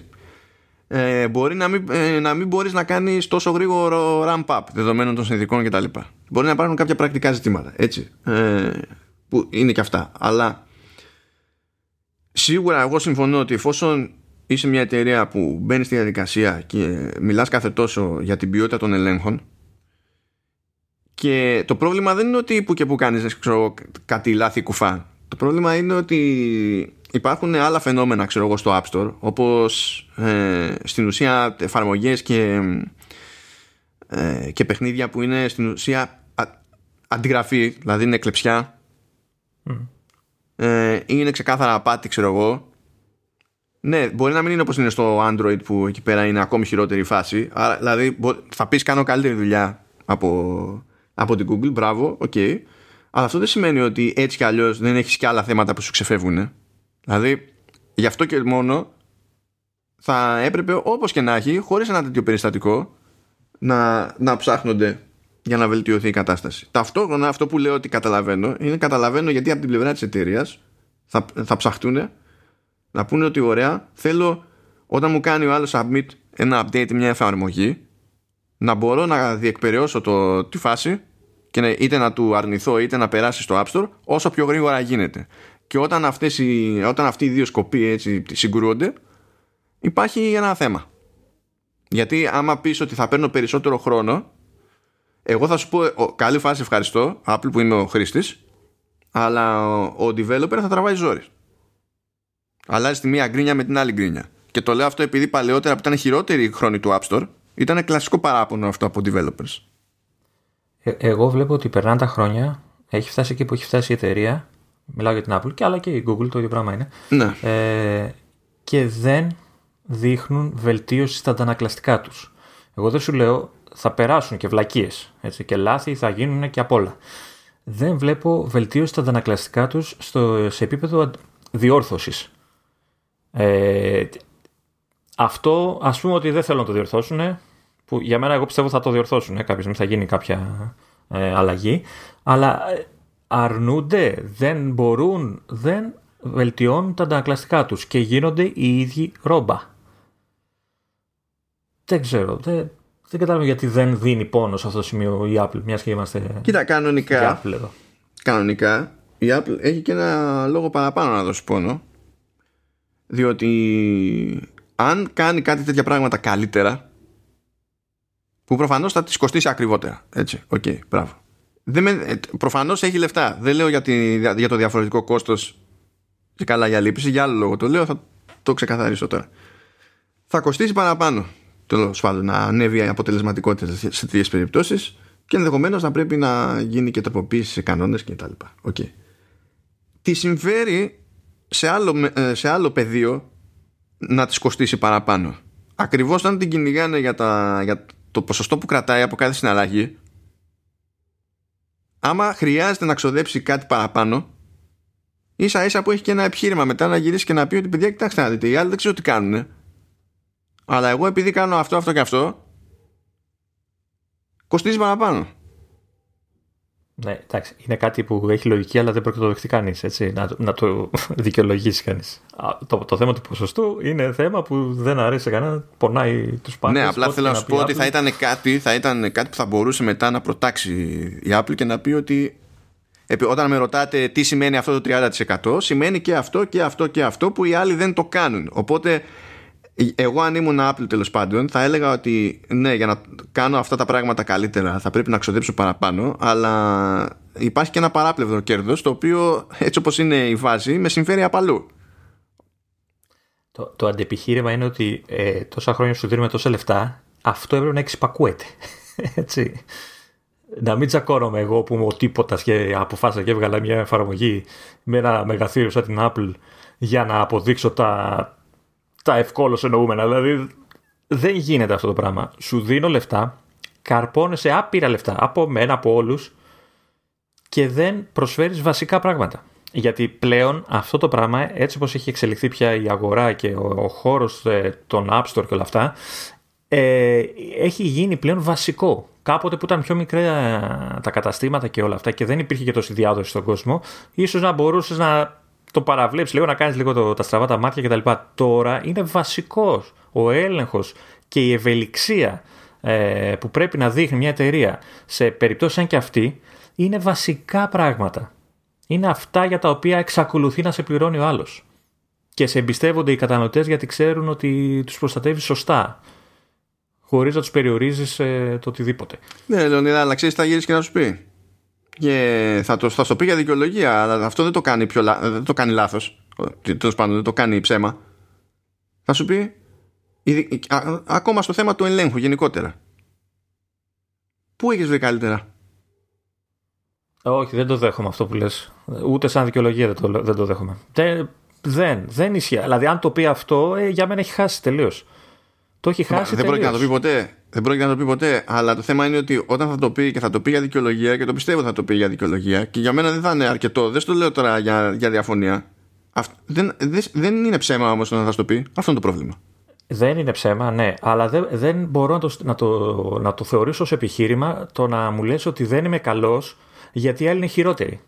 Όχι, ρε φίλε, δεν, δεν πληρώνω. Όχι, δεν θα γυρίσεις να σου πει δεν είμαι καλός γιατί οι άλλοι είναι χειρότεροι. Θα γυρίσεις να σου πει ότι ε, ήδη προσπαθώ περισσότερο από, από τους υπολείπους και θα γυρίσει μετά και θα σου πει και θα, θα, θα συνεχίσω να προσπαθώ ακόμη περισσότερο. Αυτό θα σου πει. PR θα κάνει. Έτσι. Αλλά δεν υπάρχει κάποιο παράδειγμα αντίστοιχα να πεις να πώς γίνεται καλύτερα δεν μπορείς να γυρίσεις και να του πεις αυτό. Υπάρχει αυτό το θέμα. Να του το τρίψεις τη μούρη. Ε, εκ του αποτελέσματος, καταρχάς, φαίνεται ότι δεν προσπαθούν περισσότερο. Έτσι, γιατί αυτές οι περιπτώσεις είναι πολλές και συχνές. Και, και δεύτερον, τι, θα, θα, μου πει τι ο, η Apple ότι ε, δεν, δεν μπορείς να μου δείξεις ένα καλύτερο παράδειγμα. Μα δεν θέλω να στο δείξω εγώ. Εσένα έχω εκεί για να το κάνεις εσύ. Υποτίθεται ότι εσύ ξέρεις τι θέλω. Έτσι δεν λέει κάθε φορά. Ότι ο καταναλωτή δεν ξέρει τι χρειάζεται, εγώ θα του πω. Καλά, δεν, το λέει, δεν το λέει αυτό. Ε, το λέει αυτό. Το λέει κάποτε. Ναι, ε, σε έχω εκεί για αυτό το λόγο. Και πληρώνω premium, γιατί πληρώνω premium στις δικές σου συσκευές για τέτοια πράγματα. Αν εσύ ακόμα και τώρα μου, ε, σου ξεφεύγουν τέτοιες περιπτώσεις και είσαι και στριφνή δυσκύλια στο να το αλλάξει, να το αντιμετωπίσεις, όποια και αν είναι η έκβαση, μπορεί να βρει έναν τρόπο και να όντως να, να, να, την απορρίψει την εφαρμογή. Δεν σου λέω εγώ. Αλλά δείξε μια ευελιξία. Αυτό το πράγμα δείχνει ότι δεν έχεις ε, ούτε τη διάθεση ούτε τον τρόπο να βελτιωθείς σε αυτό το πράγμα. Και το κάνεις καιρό τώρα. Γι' αυτό σου λέω δεν στέκει αυτό που πας να μου πεις ότι θα πει σαν δικαιολογία. Κοίτα, εγώ δεν είμαι τόσο. Ξέρεις ότι γκρίνιαξα τώρα και θα τα, θα τα στρώσει όλα αυτά. Έτσι, Καλά, ναι, εντάξει, κάτσε και περίμενε. δεν, είμαι, δεν είμαι τόσο κάθετος, διότι τώρα εμείς καθόμαστε και το συζητάμε από την πλευρά τη Apple, έτσι. Αλλά τώρα ένα τέτοιο φαινόμενο σε επίπεδο πολιτικής ε, των, των store και όχι μόνο για COVID-19 και τέτοια ε, όχι μόνο προκύπτει και στην Google, αλλά είναι κάτι με το, το που δημιούργησε πρόβλημα και στην πλευρά του YouTube, ας πούμε. Δηλαδή σου έλεγε ότι αν είσαι τύπος σου βγάζει βίντεο και έχει ενεργό το monetization για να εμφανίζονται διαφημίσεις μες στο βίντεο και έχει αναφορά σε COVID, σου κόβω το monetization. Δηλαδή εκεί πέρα σου λέει, ξέρεις τι έβγαζες από εκεί, θα κάνεις τέτοιο βίντεο στο κοβόλο. Και όχι στο κοβόλο. Δηλαδή. Που δεν έχει σημασία τι έλεγες. Ναι, τα φλακ. Ναι, κατάλαβα είναι ένα γενικότερο πρόβλημα και επειδή μιλάμε τώρα, ε, ε, όταν μιλάς και για ευελιξία, ας πούμε, έτσι, όταν, ε, ποια ευελιξία σε τεράστια εταιρεία. Δηλαδή, αν ένα, είναι από τα σίγουρα της ζωής, όσο μεγαλώνεις, τόσο λιγότερο ευέλικτος γίνεσαι. Και όχι τίποτα άλλο, ό,τι σκάλωμα και αν έχει Apple, που έχει σκάλωμα, και μετά από. Δηλαδή, έχουμε κολλήσει αυτό το παράδειγμα τώρα, και ενώ μετά έχουμε χειρότερο. Έτσι. ε, Πες το και αυτό, ναι. ναι, δεν είναι. Δηλαδή, τα, δεν είναι ότι δεν έχει αντανακλαστικά. Αλλά είναι σαν να μην πιστεύει ότι τα χρειάζεται ανά πάσα ώρα και στιγμή. Εμένα αυτό με προβληματίζει. Δηλαδή σε κάποιες περιπτώσεις αντιδρά γρήγορα, σε κάποιες περιπτώσεις πέφτει, πέφτει ύπνος και άρνηση. Οπότε η κατάσταση παραμένει φλού και από τη σκοπιά του καταναλωτή και από τη σκοπιά του developer. Δηλαδή ούτε εγώ ξέρω ακριβώς τι να περιμένω. Και ακόμα και από άποψη αντανακλαστικών δηλαδή. Ούτε ο developer ξέρει τι να, τι να περιμένει. Για να πει ότι, α, ωραία, άμα τέλος πάντων προκύψει κάποιο θέμα, κατά πάσα πιθανότητα τα πράγματα θα, θα κυλήσουν κάπως. αυτό το ότι είναι φλου είναι μεγαλύτερη ζημιά και για μένα και για τον developer και για, και για την εταιρεία στη τελική. Γιατί προφανώς αλλοιώνει την εντύπωση που αφήνει η εταιρεία σε όλους, σε όλους μας. Έτσι. Ε, δεν το θεωρώ δηλαδή τόσο, τόσο εύκολο ακόμη και όταν έχεις λεφτά, όταν έχεις άπειρα λεφτά. Και αν ήταν τόσο εύκολο πια, δεν θα ήταν και τόσο γενικό πρόβλημα στο, στο χώρο της τεχνολογίας. Δεν το λέω ως δικαιολογία. Έχω τεράστιο θέμα με το πώς χειρίζεται τέτοια θέματα ο τεχνολογικός ο χώρος επειδή έχει μια αιμονή με το να τις καπουλάρεις όσο περισσότερο γίνεται με automation και και και αλλά τέλος πάντων είναι, είναι, πολύ πονεμένη η ιστορία να πάμε στο ακόμη χειρότερο παράδειγμα που μου θυμίζει ένα παλαιότερο παράδειγμα που ήταν στην ουσία η διαφάση λοιπόν ε, βγήκε μια εφαρμογή που στόχος της ήταν να προωθήσει μια, μια συγκεκριμένη γλώσσα που πραγματικά δεν... Για να σε δω. Λοιπόν, λοιπόν η, η, για τον κόσμο ότι, είναι, ότι οι δύο λέξεις που προσπαθεί να πει τόσο για, το, ε, πώς για την κοινότητα όσο και για τη γλώσσα έχουν απόστροφο μέσα σαν γράμμα. ναι, δεν ξέρω να το διαχειριστώ. δηλαδή, τι είναι; Έστω, έστω λοιπόν ότι η εφαρμογή λέγεται Smallgiax Word. Ε, και ότι α, ε, Smallgiax και καλά είναι ε, ε, μια συγκεκριμένη γλώσσα. Διάλεκτος. Διάλεκτος, ναι. Καλά λέει indigenous language τώρα δεν ξέρω ακριβώς αν είναι διάλεκτος ξέρεις, και έχει συγγένεια με τι έχει συγγένεια αλλά τέλος πάντων ό,τι, ό,τι είναι. Και ότι αυτή η συγκεκριμένη διάλεκτος ή γλώσσα ε, χρησιμοποιείται από το λεγόμενο Smsien sorry, First Nation. Που δεν δηλαδή Σαν αυτερνίσκες έκανες. Ναι, δεν, ε, δεν, δεν μπορώ να το διαχειριστώ παιδί μου, αυτό το πράγμα. Ε, και ε, ναι, προώθηση ξέρω εγώ, αλλά στην ουσία είναι λεξικό ρε παιδί μου. Ένα λεξικό είναι, μια εκπαιδευτική εφαρμογή ουσιαστικά. Είναι, είναι, είναι λεξικό ώστε να λειτουργήσει ως σημείο αναφοράς και, και τα λοιπά. Και του σκάσε ένα αυτοματοποιημένο μήνυμα από, ε, από το App Store που του λέει ότι έφαγες άκυρο ξέρω εγώ. Ε, γιατί και καλά ε, επέδειξες λέει είτε έκανες ξέρω εγώ ε, ανηλικρινείς και απατηλές πράξεις ό,τι και αν σημαίνει αυτό και πάει η εφαρμογή σου, γεια σας. Και τώρα σε αυτή την περίπτωση να που λέμε ξέρω για τα ανακλαστικά και τέτοια διαμαρτυρήθηκε. Το γράψανε. Και, ναι. Και, τε, και τελικά άλλαξε. Δηλαδή το πήρε πίσω και ζήτησε και συγγνώμη η, η Apple. Βέβαια το κάνει γρήγορα. Όχι φυσικά δεν το έκανε γρήγορα. Από ό,τι φαίνεται. να, να επικοινωνήσει. Τώρα το Consumer Matter τι ακριβώς είναι; Είναι κάποιο τη μια ειδήσεων τι είναι; Σκέψτε το τώρα πολύ χονδροειδός φάση Ινστιτούτο καταναλωτή αλλά ναι. κάτι περίπου και οπότε, α, α, άρα προσπάθησε μόνος του πήρε τα Α και ναι. μετά αναγκάστηκε να κινηθεί αλλιώς. μήπως και πάρει μια απάντηση για να καταλάβει και ο, ο ίδιος τι εννοούν απάτη και δεν ναι, ξέρω τι ναι, στην εταιρεία. Τώρα, ξε, ξεκάθαρα, σε αυτή την περίπτωση, έτσι, εφόσον έχει θέμα ο developer, και όχι τίποτα άλλο, στο μεσοδιάστημα ισχύει και νέα πολιτική ας πούμε, της Apple που υποτίθεται ότι όταν βγάλει μια απόφαση έχεις το περιθώριο να την αμφισβητήσεις και να ζητήσεις διευκρίνηση. Ή και να αιτηθείς αλλαγή του κανονισμού με ένα κάποιο σκεπτικό, ξέρω εγώ. Έτσι. Θα έπρεπε να απαντάς στον developer. Δεν έπρεπε ο developer να πάει μέσω τρίτου που να έχει ένα μέγεθος ω οργανισμό, ας πούμε, για να υπάρχει ελπίδα. Οπότε, γιούχου, η Apple, ναι εντάξει εγώ το άλλαξε, ζήτησε και συγγνώμη που δεν της έχει εύκολες συγγνώμη γενικά η Apple, αλλά όχι λόγω κόμπλεξ. Και όχι μόνο κόμπλεξ, αλλά τέλος πάντων, έστω ότι είναι μόνο αυτό. Ε, αλλά δεν έπρεπε, ξεκάθαρα δεν έπρεπε να είναι έτσι. Και θα σου πω τώρα γιατί είναι έτσι. Γιατί το ξέρω το παραμύθι και είναι παλιό παραμύθι αυτό πριν προχωρήσεις, να πω και κάτι άλλο που με προβληματίζει και δεν καταλαβαίνω αν, ε, τι διαφορά κάνει. Λέει ότι όλο αυτό το, το κόψιμο της εφαρμογής, που, το τσεκούρι που φάγε, έγινε αφού κατάφερε η εφαρμογή να συγκεντρώσει περίπου 600 λήψεις και να ανέβει στα top ε, της κατηγορίας. Ε, μέχρι τότε δηλαδή ήταν OK, δηλαδή δεν τους ένοιαζε, δεν το κοιτάνε. Το κοιτάνε από ένα σημείο και μετά ξέρεις δημοφιλίας. Δεν ξέρω το πώς πήγε το διαδικαστικό γιατί μπορεί να έγινε και κάτι άλλο στο μεσοδιάστημα αυτό να πήγε να βγάλει και ένα update ας πούμε και τότε να κάνει κλικ αλλά δεν το, δεν το ξέρω το διαδικαστικό τώρα αυτό με όποιο σκεπτικό και να γίνει είναι off δεν έχει, δεν έχει σημασία γιατί στην τελική, ακόμα και αν περάσει κάτι, έχει το δικαίωμα η Apple και κάθε Apple να πει, ξέρω εγώ, ε, ουπς, λάθος. Αλλά το ζήτημα δεν είναι αυτό. Το ζήτημα είναι ότι είναι άκυρο το, το σκεπτικό εξ αρχής. Το κακό είναι ότι, ότι OK, okay, είπε το συγγνώμη, αλλά μέχρι να φτάσει το συγγνώμη, πέρα ότι ο άλλος ταλαιπωρήθηκε για να βρει μια άκρη, ε, χρειάζεται τελικά να δημοσιεύσει, ας το πούμε, σε κάποιο οργανισμό το πρόβλημά του και τα παράλληλα να αποκαλύψει ότι η Apple τον θεωρεί απαταιώνα που αυτό θεωρητικά του κάνει κακό στην μελλοντική του πορεία στο App Store. Γιατί ο άλλος που θα πάει να κατεβάσει μια καινούργια του εφαρμογή θα πει Α, αυτός είχε κατηγορηθεί. Δεν νομίζω ότι θα θυμούνται όλοι. όλοι Καλά, δεν, δεν, δεν, δεν θυμούνται. Δεν, ούτε βγαίνει κάποια ανακοίνωση γενική που λέει Α, ο Τάδε να πατεώνα. Έτσι, αυτό είναι ένα mail που του ήρθε.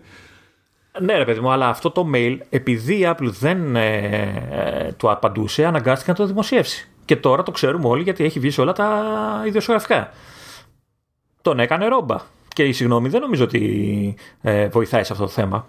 Θα πεις δεν μπορεί να κάνει τίποτα άλλο, αλλά OK, okay, τον κατηγορείς βαριά. Ναι, ε, τώρα, τώρα που έχει γίνει ό,τι έχει γίνει, τι να κάνει. Τώρα, μόνο αυτό μπορεί να κάνει. Ναι, αλλά εγώ σου λέω ότι Apple πας να κατηγορείς κάποιον ως απατεώνα και ότι πάει να κάνει μπούρδα. Ε, πριν κάνεις ό,τι κάνεις, ξαναδές το το θέμα.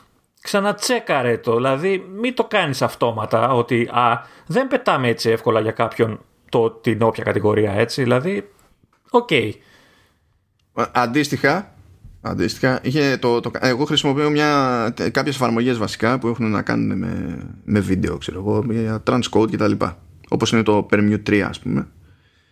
Και μέσα στο καλοκαίρι ε, πάω να ανοίξω τις εφαρμογές του τύπου. Έχω, έχω δύο από τον ίδιο developer. Και εκεί που πήγαινα να τα ανοίξω, έτρωγα άκυρο, δεν μπορούσα να τα ανοίξω καθόλου. Και δεν μπορούσα να τα ανοίξω λόγω gatekeeper. Α κάποιο θέμα με το πιστοποιητικό της. Ναι. Ε, είχε μαρκαριστεί από το Gatekeeper ότι κάτι παίζει με malware. Το οποίο δεν ίσχυε. Ήταν, ήταν λάθος του, του αυτόματου συστήματος, έτσι.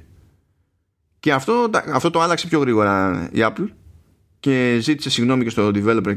Νομίζω λύθηκε μέσα σε μία μέρα, ξέρω εγώ, το, το πράγμα αυτό, έτσι. Αλλά και πάλι ε, πάλι έγινε τώρα στα media γιατί οι developers έχουν μάθει ότι είναι πιο, ε, έχουν μια ελπίδα παραπάνω άμα, άμα μάθει προς τα έξω.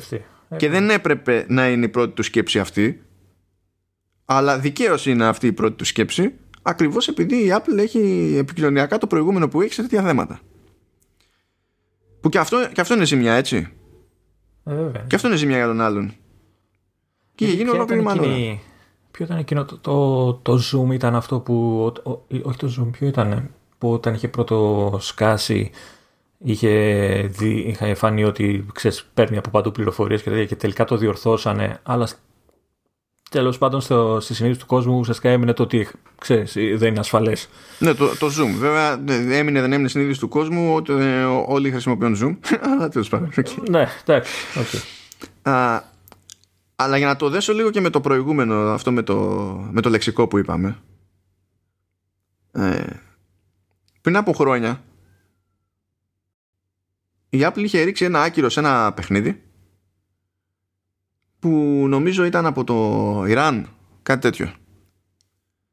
Και τα γεγονότα του παιχνιδιού στηρίζονταν, ξέρεις, σε, σε μια πραγματική ρε παιδί μου αντιμαχία που υφίσταται. Δεν είναι φανταστικό γεγονός.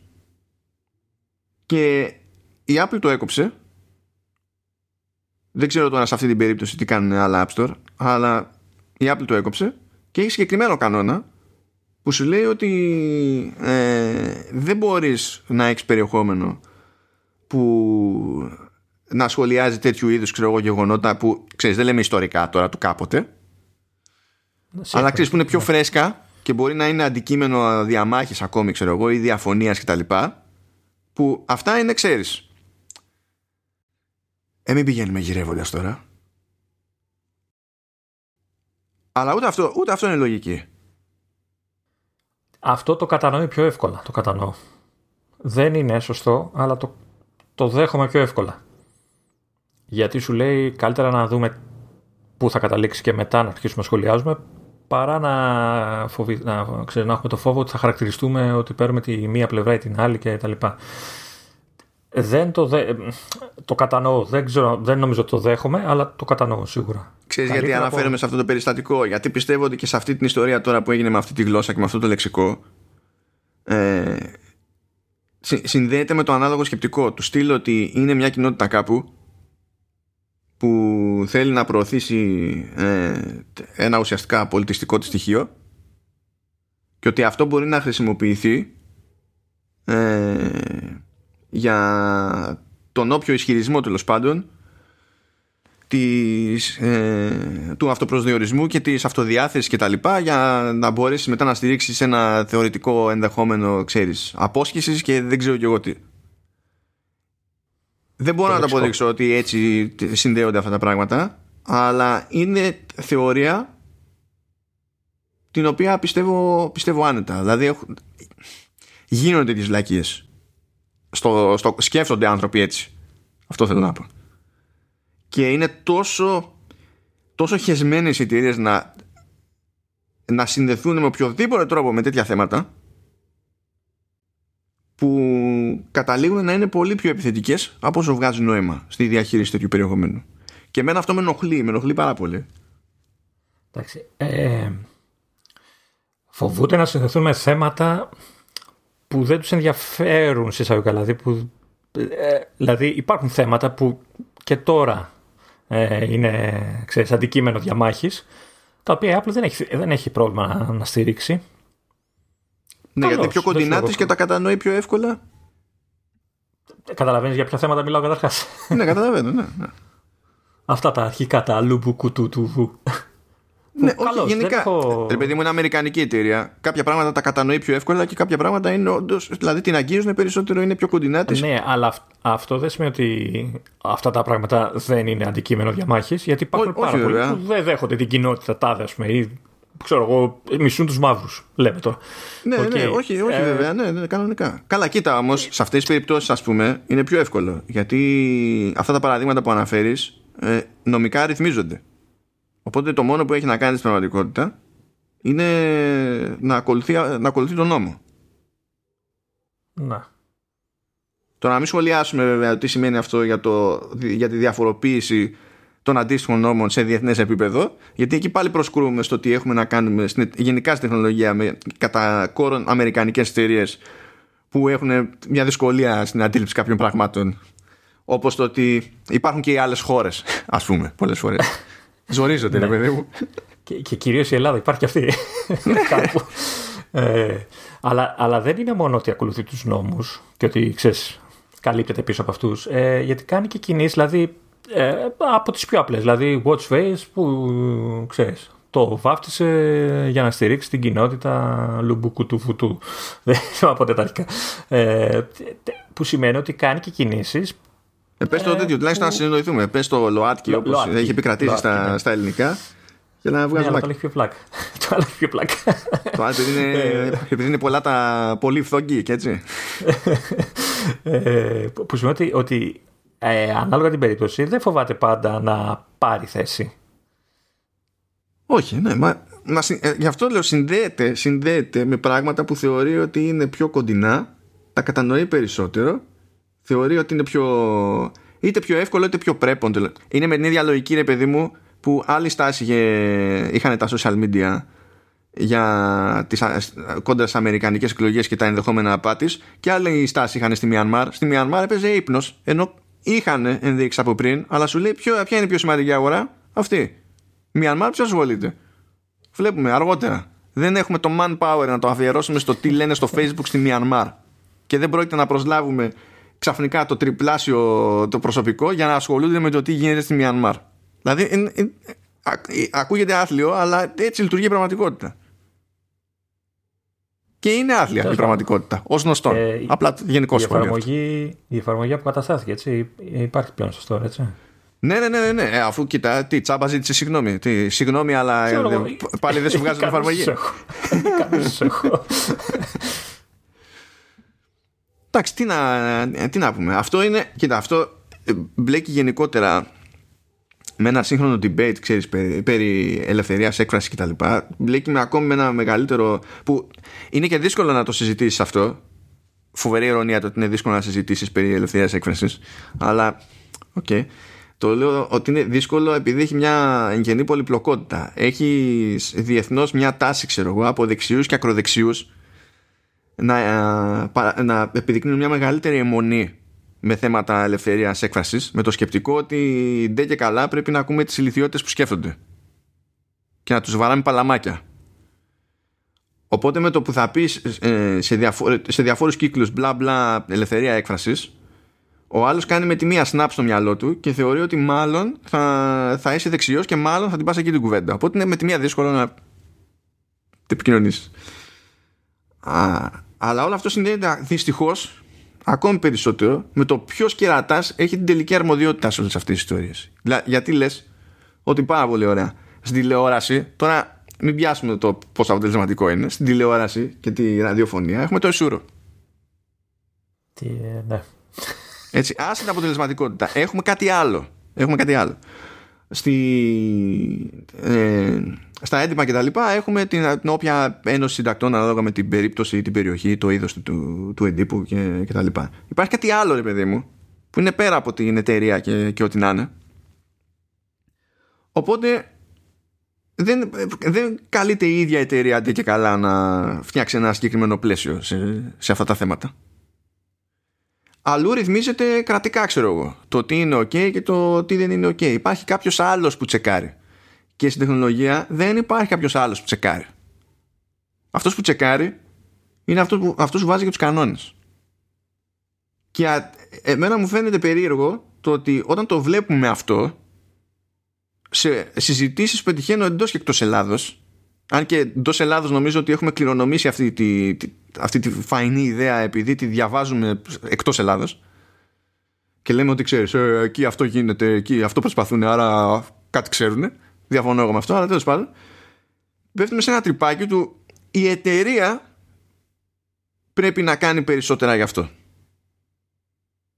Με το οποίο έχω μία διαφωνία διότι αν τέτοιου είδους θέματα τα νομοθετήσεις έτσι ώστε να, ε, να υπόκεινται σε αρμοδιότητα πολυεθνικής εσύ ως κράτος χάνεις και την ε, αρμοδιότητά σου και τον έλεγχο και εγώ ως πολίτης όταν θέλω να διαμαρτυρηθώ κάπου είναι διαφορετικό να πρέπει να διαμαρτυρηθώ σε πολυεθνική. Δηλαδή, πώς, να, να ξεκινήσω να πάω εγώ στο Ινστιτούτο Καταναλωτή και να κάνω μανούρα, γίνεται. Να πάω στο Συμβούλιο της Επικρατείας, γίνεται. Να, ε, υπάρχουν κάποιοι μηχανισμοί. Θα κοστίσει, θα κοστίσει. Ωραία. Πες μου πόσο πιο εύκολα μπορεί κάποιος να σκεφτεί θα πάω από αυτή την οδό και πόσο πιο δύσκολο σου ακούγεται το concept «Α, θα κάνω αγωγή στην Apple». Όχι, δεν είναι δύσκολο, είναι αδύνατο. Εγώ δηλαδή γενικά δεν καταλαβαίνω γιατί αυτά τα πράγματα πρέπει να ρυθμίζονται από τις εταιρείες και γιατί ο, ο, η τάση του κόσμου και των δημοσιογράφων σε διεθνές επίπεδο είναι να ζητάνε από τις κυβερνήσεις να νομοθετήσουν ώστε όλα αυτά να γίνουν ακόμη πιο πολύ αρμοδιότητα πολυεθνικών εταιριών που πολλές φορές δεν μπορείς καν να, να τις μηνύσεις στη, στη, στη, χώρα σου επειδή η έδρα τους είναι εκεί που είναι. Ε, από την άλλη όμως μιλάς τώρα για κάποιους ανεξάρτητη αρχή ας πούμε έτσι ελέγχου. Καλά, δεν με ενδιαφέρει τι μορφή θα έχει. Το λέω, ξέρεις, σε πρώτη φάση το πιανού είναι λογικό. Ποιος είναι λογικό να έχει αρμοδιότητα σε κάτι τέτοια πράγματα. Ναι, το, το καταλαβαίνω. Απλά σου λέω ότι και όπου υπάρχει αυτή η ανεξάρτητη αρχή ελέγχου, ε, καταλαβαίνεις πόσο ανεξάρτητη είναι συνήθως. Έτσι, δηλαδή, ε, ε, στη θεωρία το σωστό είναι αυτό που λες. Όντως κάποιος τρίτος εκτός των εταιριών θα πρέπει να ελέγχει ό,τι είναι να ελέγχει. Αλλά στην πράξη συνήθως είτε σε αυτά τα συμβούλια, αρχές, δεν ξέρω, οργανισμούς ε, συμμετέχουν ενεργά οι εταιρείες οι ίδιες γιατί τα χρηματοδοτούν, γιατί θέλουν και αυτές να έχουν ψήφο μέσα στις αποφάσεις και όλα αυτά, που σημαίνει ότι κάθε άλλο ανεξάρτητες είναι από ένα σημείο και μετά και κάθε άλλο μπορούν να κάνουν τη δουλειά που περιέγραφες πιο, πιο πριν. Όχι, Λεωνίδα, διαφωνώ. Αυτό που περιγράφεις προϋποθέτει ε, αποτυχία του νομοθέτη. Και... Ναι, δεν είναι απαραίτητα σπάνια Όχι, δεν είναι σπάνια, αλλά σου έχω ένα πολύ συγκεκριμένο αντιπαράδειγμα που δεν προήλθε καν από νομοθέτη. Που δείχνει ότι άμα θες, γίνεται. Σίγουρα. Λοιπόν, επειδή, επειδή Facebook είδε και απόειδε που την κράζουν όλοι, Δηλαδή θα αναγκαστώ να πω σχετικά καλή κουβέντα για Facebook, καταλαβαίνετε πόσο κόντρα είναι αυτό το πράγμα, έτσι. Αλλά όταν έχει κάνει κάτι το οποίο δεν είναι ηλίθιο, δεν είναι ηλίθιο. Τι να γίνει. Αλλά ταυτόχρονα είναι ατυχές για άλλους λόγους. Όχι με ευθύνη της εταιρείας. Έφτιαξε κάτι που ε, σχολιάζω και στο τέτοιο, στο αγγλικό μου το blog, το, το The Vez. Τυχαίνει να το σχολιάζω συστηματικά γιατί με τρώνε αυτά τα θέματα. Γκρίζα διαφήμιση. Τι γκρίζα διαφήμιση, ε, καημένε. γκρίζα διαφήμιση, λες και είναι Ξεπουλ... κάποιο εμπορικό site, ας πούμε, ξέρω εγώ. Ξεπουλιέσαι. Πολλά λεφτά θα βγάλεις τώρα. Έφτιαξε λοιπόν η εταιρεία το λεγόμενο oversight board. Το oversight board, αν είναι να το σκεφτείς ως κάτι τέλος πάντων, είναι σαν ανεξάρτητη αρχή, παύλα ε, εφετείο ή ανώτατο δικαστήριο με πιο σκεπτικό λειτουργία το πούμε έτσι. Και έχει άτομα από διαφορετικές χώρες από διαφορετικά επιστημονικά πεδία ιδιότητες κτλ. Και, και στήθηκε έτσι το oversight board ώστε η εταιρεία να μην μπορεί να διαλέξει τα μέλη του να μην μπορεί να καθαρέσει τα μέλη του και με τη δέσμευση ότι όταν μια υπόθεση θα φτάνει στο oversight board που στην αρχή δοκιμαστικά η Facebook παραπέμπει μόνη τις υποθέσεις αλλά προχωρώντας θα υπάρχει άλλος μηχανισμός που δεν θα πηγαίνει μέσω Facebook οπότε θα έχει άλλη διέξοδο ιδιώτης παρέπεμψε δικές της αποφάσεις πέντε σε πρώτη φάση στο oversight board για να πάρει γνωμοδότηση. Και έτσι όπως είναι στημένο το, το καταστατικό του oversight board και που το έχει δεχτεί και η Facebook είναι ότι η απόφαση του oversight board είναι δεσμευτική. Δεν μπορεί να βγει μετά η Facebook και να πει εγώ διαφώνω, δεν το κάνω. Παρέπεμψε λοιπόν πέντε υποθέσεις και στις τέσσερις το oversight board την έβγαλε λάθος την εταιρεία. Ε, δεν κατάλαβα, αυτό το board είναι δικό της; Είναι, δική της επινόηση. Ε, η εταιρεία έκανε την προσπάθεια για να, για να φτιαχτεί, αλλά το έφτιαξε έτσι ώστε να μην έχει το δικαίωμα να εκλέγει κανέναν να μην μπορεί να διώξει κανέναν και ό,τι απόφαση και αν πάρει το board να είναι υποχρεωμένη να την εφαρμόσει. Και, και αυτό θα μπορεί να το χρησιμοποιούν και άλλες εταιρείες αργότερα. Δηλαδή το, να πάει το, ναι, δεν είναι περιοριστικό. Το Oversight Board λέει ως board ότι δεν έχουμε πρόβλημα να δουλέψουμε και με άλλες εταιρείες κτλ. Απλά η πρωτοβουλία που έφτασε στη δημιουργία, δηλαδή έφτιαξε η Facebook μια άλλη ανεξάρτητη αρχή που δεν προέκυψε με, με, με νομοθετική ρύθμιση, έτσι. Απλά είδε και απόειδε η εταιρεία και σε, αυτό, σε αυτή τη φάση δικαίως, γιατί σου λέει δεν μπορεί όλα αυτά να είναι αρμοδιότητά μου, ούτε εγώ δεν το θέλω να είναι αρμοδιότητά μου, γιατί μου τα πρίζετε και μπλέκω μονίμως. Και έφτιαξε το, μια ανάλογη ανεξάρτητη αρχή η εταιρεία. Η οποία, όπως αντιλαμβάνεσαι, εκ των πραγμάτων δεν περιορίζεται η αρμοδιότητά της ας πούμε έτσι όπως είναι στην Αμερική. Ακόμα και οι διάφορες υποθέσεις που ε, ε, αξιολογήθηκαν σε πρώτη φάση αυτή, αυτή η πεντάδα δεν είναι και καλά υποθέσεις από Αμερική δεν και καλά. Τρόπος υπάρχει αλλά γίνεται συστηματικά προσπάθεια σε διάφορες χώρες όπως και τώρα με, ένα, ε, με ευρωπαϊκή οδηγία που πέρασε εδώ πέρα και έγινε χαμός και, το, και λέγαν όλοι «Ω, λέει, μπαίνει λογοκρισία στην τέχνη», το οποίο δεν ίσχυε. Όχι ότι δεν υπάρχει πρόβλημα, αλλά δεν γινόταν αυτό, γινόταν κάτι άλλο. Και αυτό το κάτι άλλο που γινόταν ήταν ότι περνάγανε την ευθύνη στις πλατφόρμες ώστε όταν κάτι είναι ε, ρητορική μίσους ή προτροπή σε βία κτλ. που έτσι κι αλλιώς αυτά είναι παράνομα. Ήταν παράνομα και χτες. Δεν περιμένανε αυτό το νομοσχέδιο για να γίνουν τώρα η αρμοδιότητα για το μπλοκάρισμα του περιεχομένου είναι στις πλατφόρμες, άρα στην εταιρεία. Και αυτή είναι διεθνή στάση. Και είναι, το θεωρώ απίστευτα βλακώδη και κάπως έτσι καταφέρνω να φτάνω σε ένα σημείο ξεφτύλας να πω ότι αυτό που έκανε η Facebook με το oversight board είναι μαγιά. Δεν θεωρώ ότι είναι ιδανική και η πρέπουσα λύση, αλλά είναι απείρως λογικότερη και καλύτερη από αυτή την αηδία που πάει να περάσει διεθνώς. Εγώ δεν καταλαβαίνω πώς είναι δεσμευτικές οι αποφάσεις του Oversight Board. Δηλαδή, OK, okay, σε βγάζω λάθος Facebook. Πώς στο επιβάλλω να μην κάνεις αυτό που είναι να κάνεις. Αυτό δεν έχω πιάσει. Αυτό το μηχανισμό δεν τον έχω διαβάσει ακόμη να σου πω αλήθεια, για να σου πω στα σίγουρα, αλλά θα, θα σε γυρίσω και θα σου πω το κλασικό πάλι ότι υπάρχει τρόπος. Άμα έχεις ε, φτιάξει τη φάση όπως πρέπει και έχεις τέλος πάντων τώρα δεν έχει νομοθετήσει Facebook γιατί δεν είναι νομοθετικό όργανο αλλά ε, αν προσέχεις τι κάνεις όταν νομοθετείς ωραία πράγματα θα σου ξεφύγουν και μετά μπορείς να κάνεις διορθωτικές κινήσεις κτλ. Αλλά άμα το, το πάρεις στα σοβαρά και σε νοιάζει και δεν είσαι μπουρδας υπάρχει τρόπος. Αλλά επειδή αυτό σημαίνει, ξέρεις, άλλος κόπος από τον, από τον κρατικό μηχανισμό θέλει budget, σου λέει που να πληρώνουμε εμείς, να βάλουμε τις εταιρείες να πληρώνουν.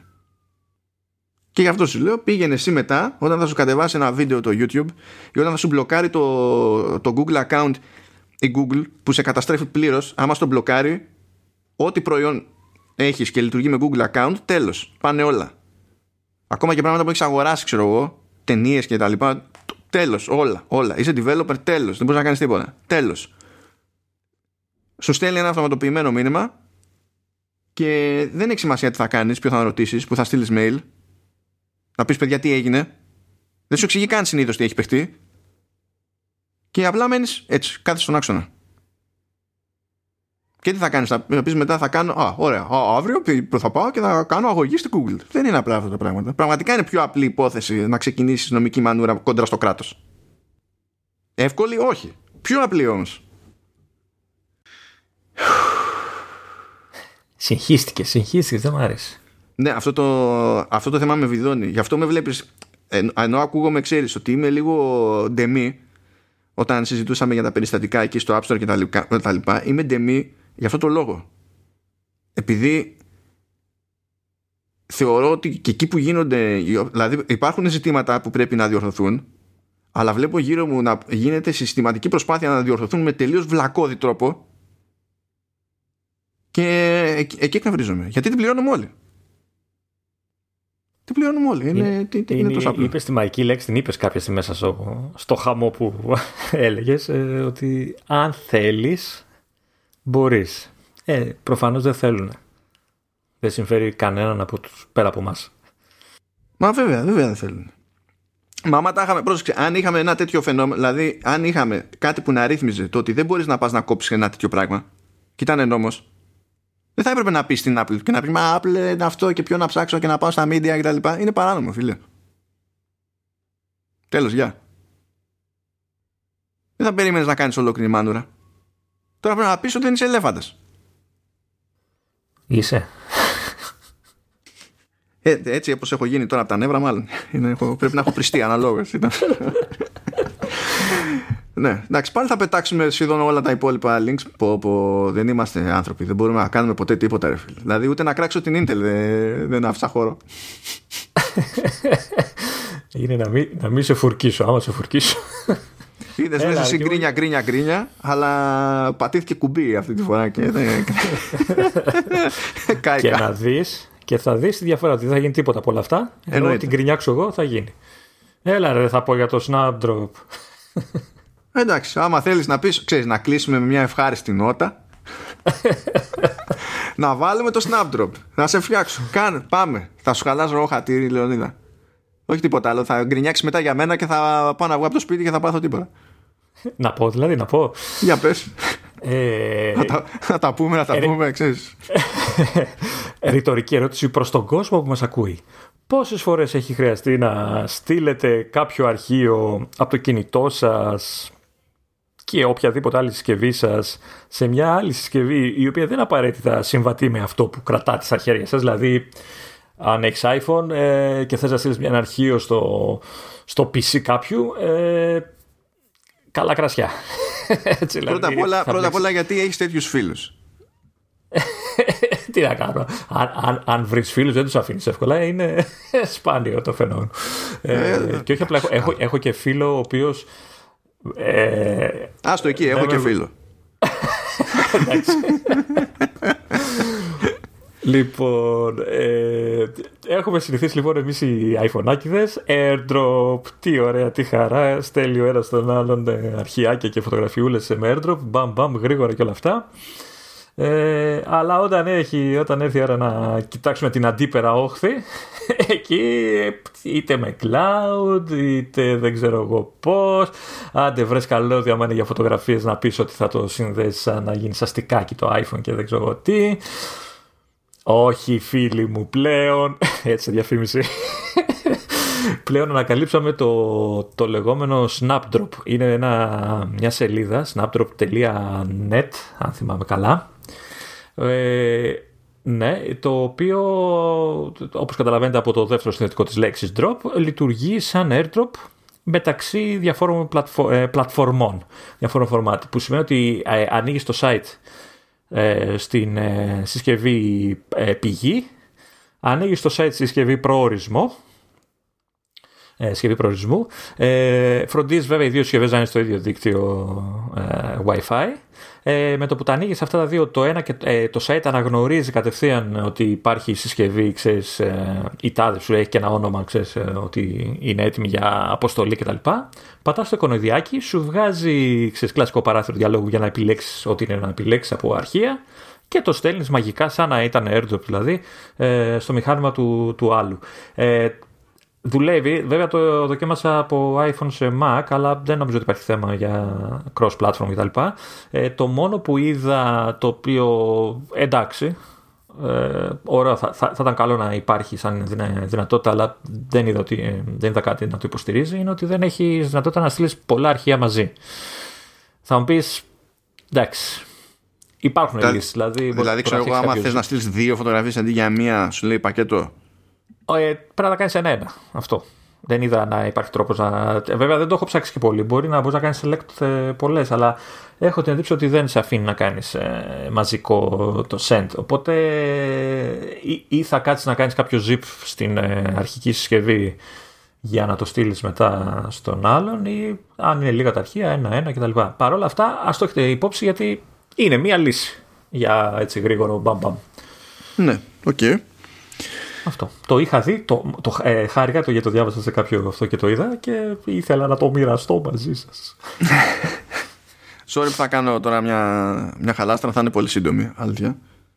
Μιας και το θυμήθηκα, που λέμε, ξέρεις, μπλα μπλα, νομοθέτης και τα λοιπά. Τις τελευταίες εβδομάδες έχω πετύχει δηλώσεις από Facebook, από Instagram, ε, από, από Apple, από διάφορες μεριές δηλω... επίσημες δηλώσεις όχι φημολογίες και τα λοιπά.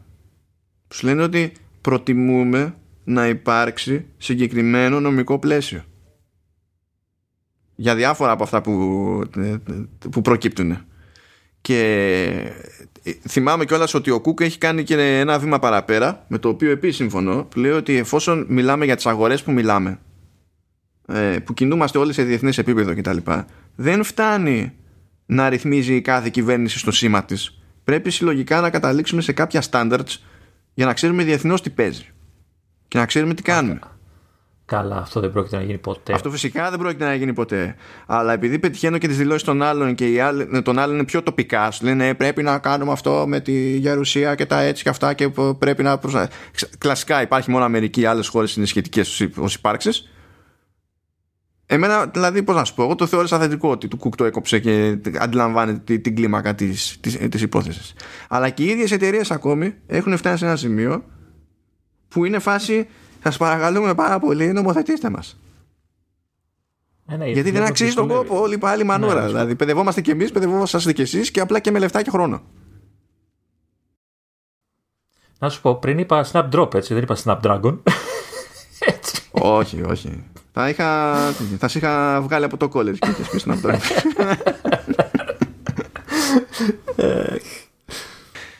Αυτά. Αυτά. Τι κουφό επεισόδιο ήταν αυτό. Ό,τι να είναι. Γιατί; Μια χαρά δεν πήγε. Αφού εμένα μου αρέσει αυτό το επεισόδιο που ξεκινάνε κάπως. κάπου ξεκύλουμε. Καμία ελπίδα πουθενά, ε. τίποτα. Μα είναι όμως ε, είναι που περνάμε καλά και βγαίνει προς τα έξω αυτό και μοιραζόμαστε. Καλά, τώρα πέρα από την πλάκα, εγώ γουστάρω. Και πραγματικά σε τέτοιο θέμα, επειδή με πονάει και το παρακολουθώ, τρώω φρίκες, αλλά είναι. Που κάνω κέφι, ρε παιδί μου. Να το κοιτάξεις. Που κάνω κέφι τις φρίκες. Σαν το να τρώω άλλες καλύτερα. Μάλιστα. Ωραία. Οπότε φτάκαμε στο τέλος. Εντάξει, πιο φυσιολογική ε, διάρκεια από το προηγούμενο που ήταν μινιατούρα. Ε, οπότε εγώ λέω γεια σας. Θα πούμε έτσι ραντεβού την άλλη, την άλλη εβδομάδα. Ε, εσύ τι λες; λες γεια σας. Ξέρω εγώ. Θα με πιστέψει κανένας; Ναι, ναι, εγώ, εγώ. Θα, θα σε κλείσω κιόλας. Θα ησυχάσω. Άρα, γεια, γεια σου. Όχι, όχι, όχι τίποτα άλλο, γιατί ε, ξέχασα στο βίντεο να το πω στην αρχή αυτό. Δεν σταματάμε ποτέ να μιλάμε. Ε, ότι σου έκανα μεγάλη τιμή σήμερα που ξεκίνησε το podcast την ώρα που ξεκίνησε. Γιατί την ώρα που ήταν να ξεκινήσουμε έσκασε από το φούρνο, όχι από το φούρνο, από το φούρνο το εννοώ τη συσκευή της κουζίνας μου, ε, ολόζεστο κέικ μπανάνα.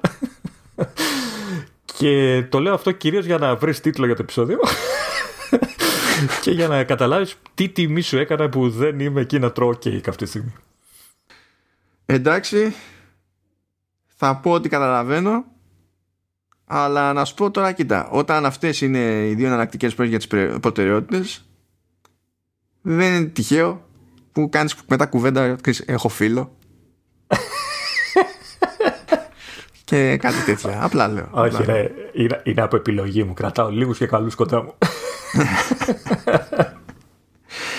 Αυτά καλά μας παιδιά Ξοκύλαμε αλλά ελπίζω να ήταν φαν αλλά με ένα έτσι διαστραμμένο τρόπο και όντως θα τα πούμε την άλλη εβδομάδα, εβδομάδα. Καλό κέικ Λεωνίδα Καλή μπανάνα σε μένα Ευχαριστώ Αυτά Τσάου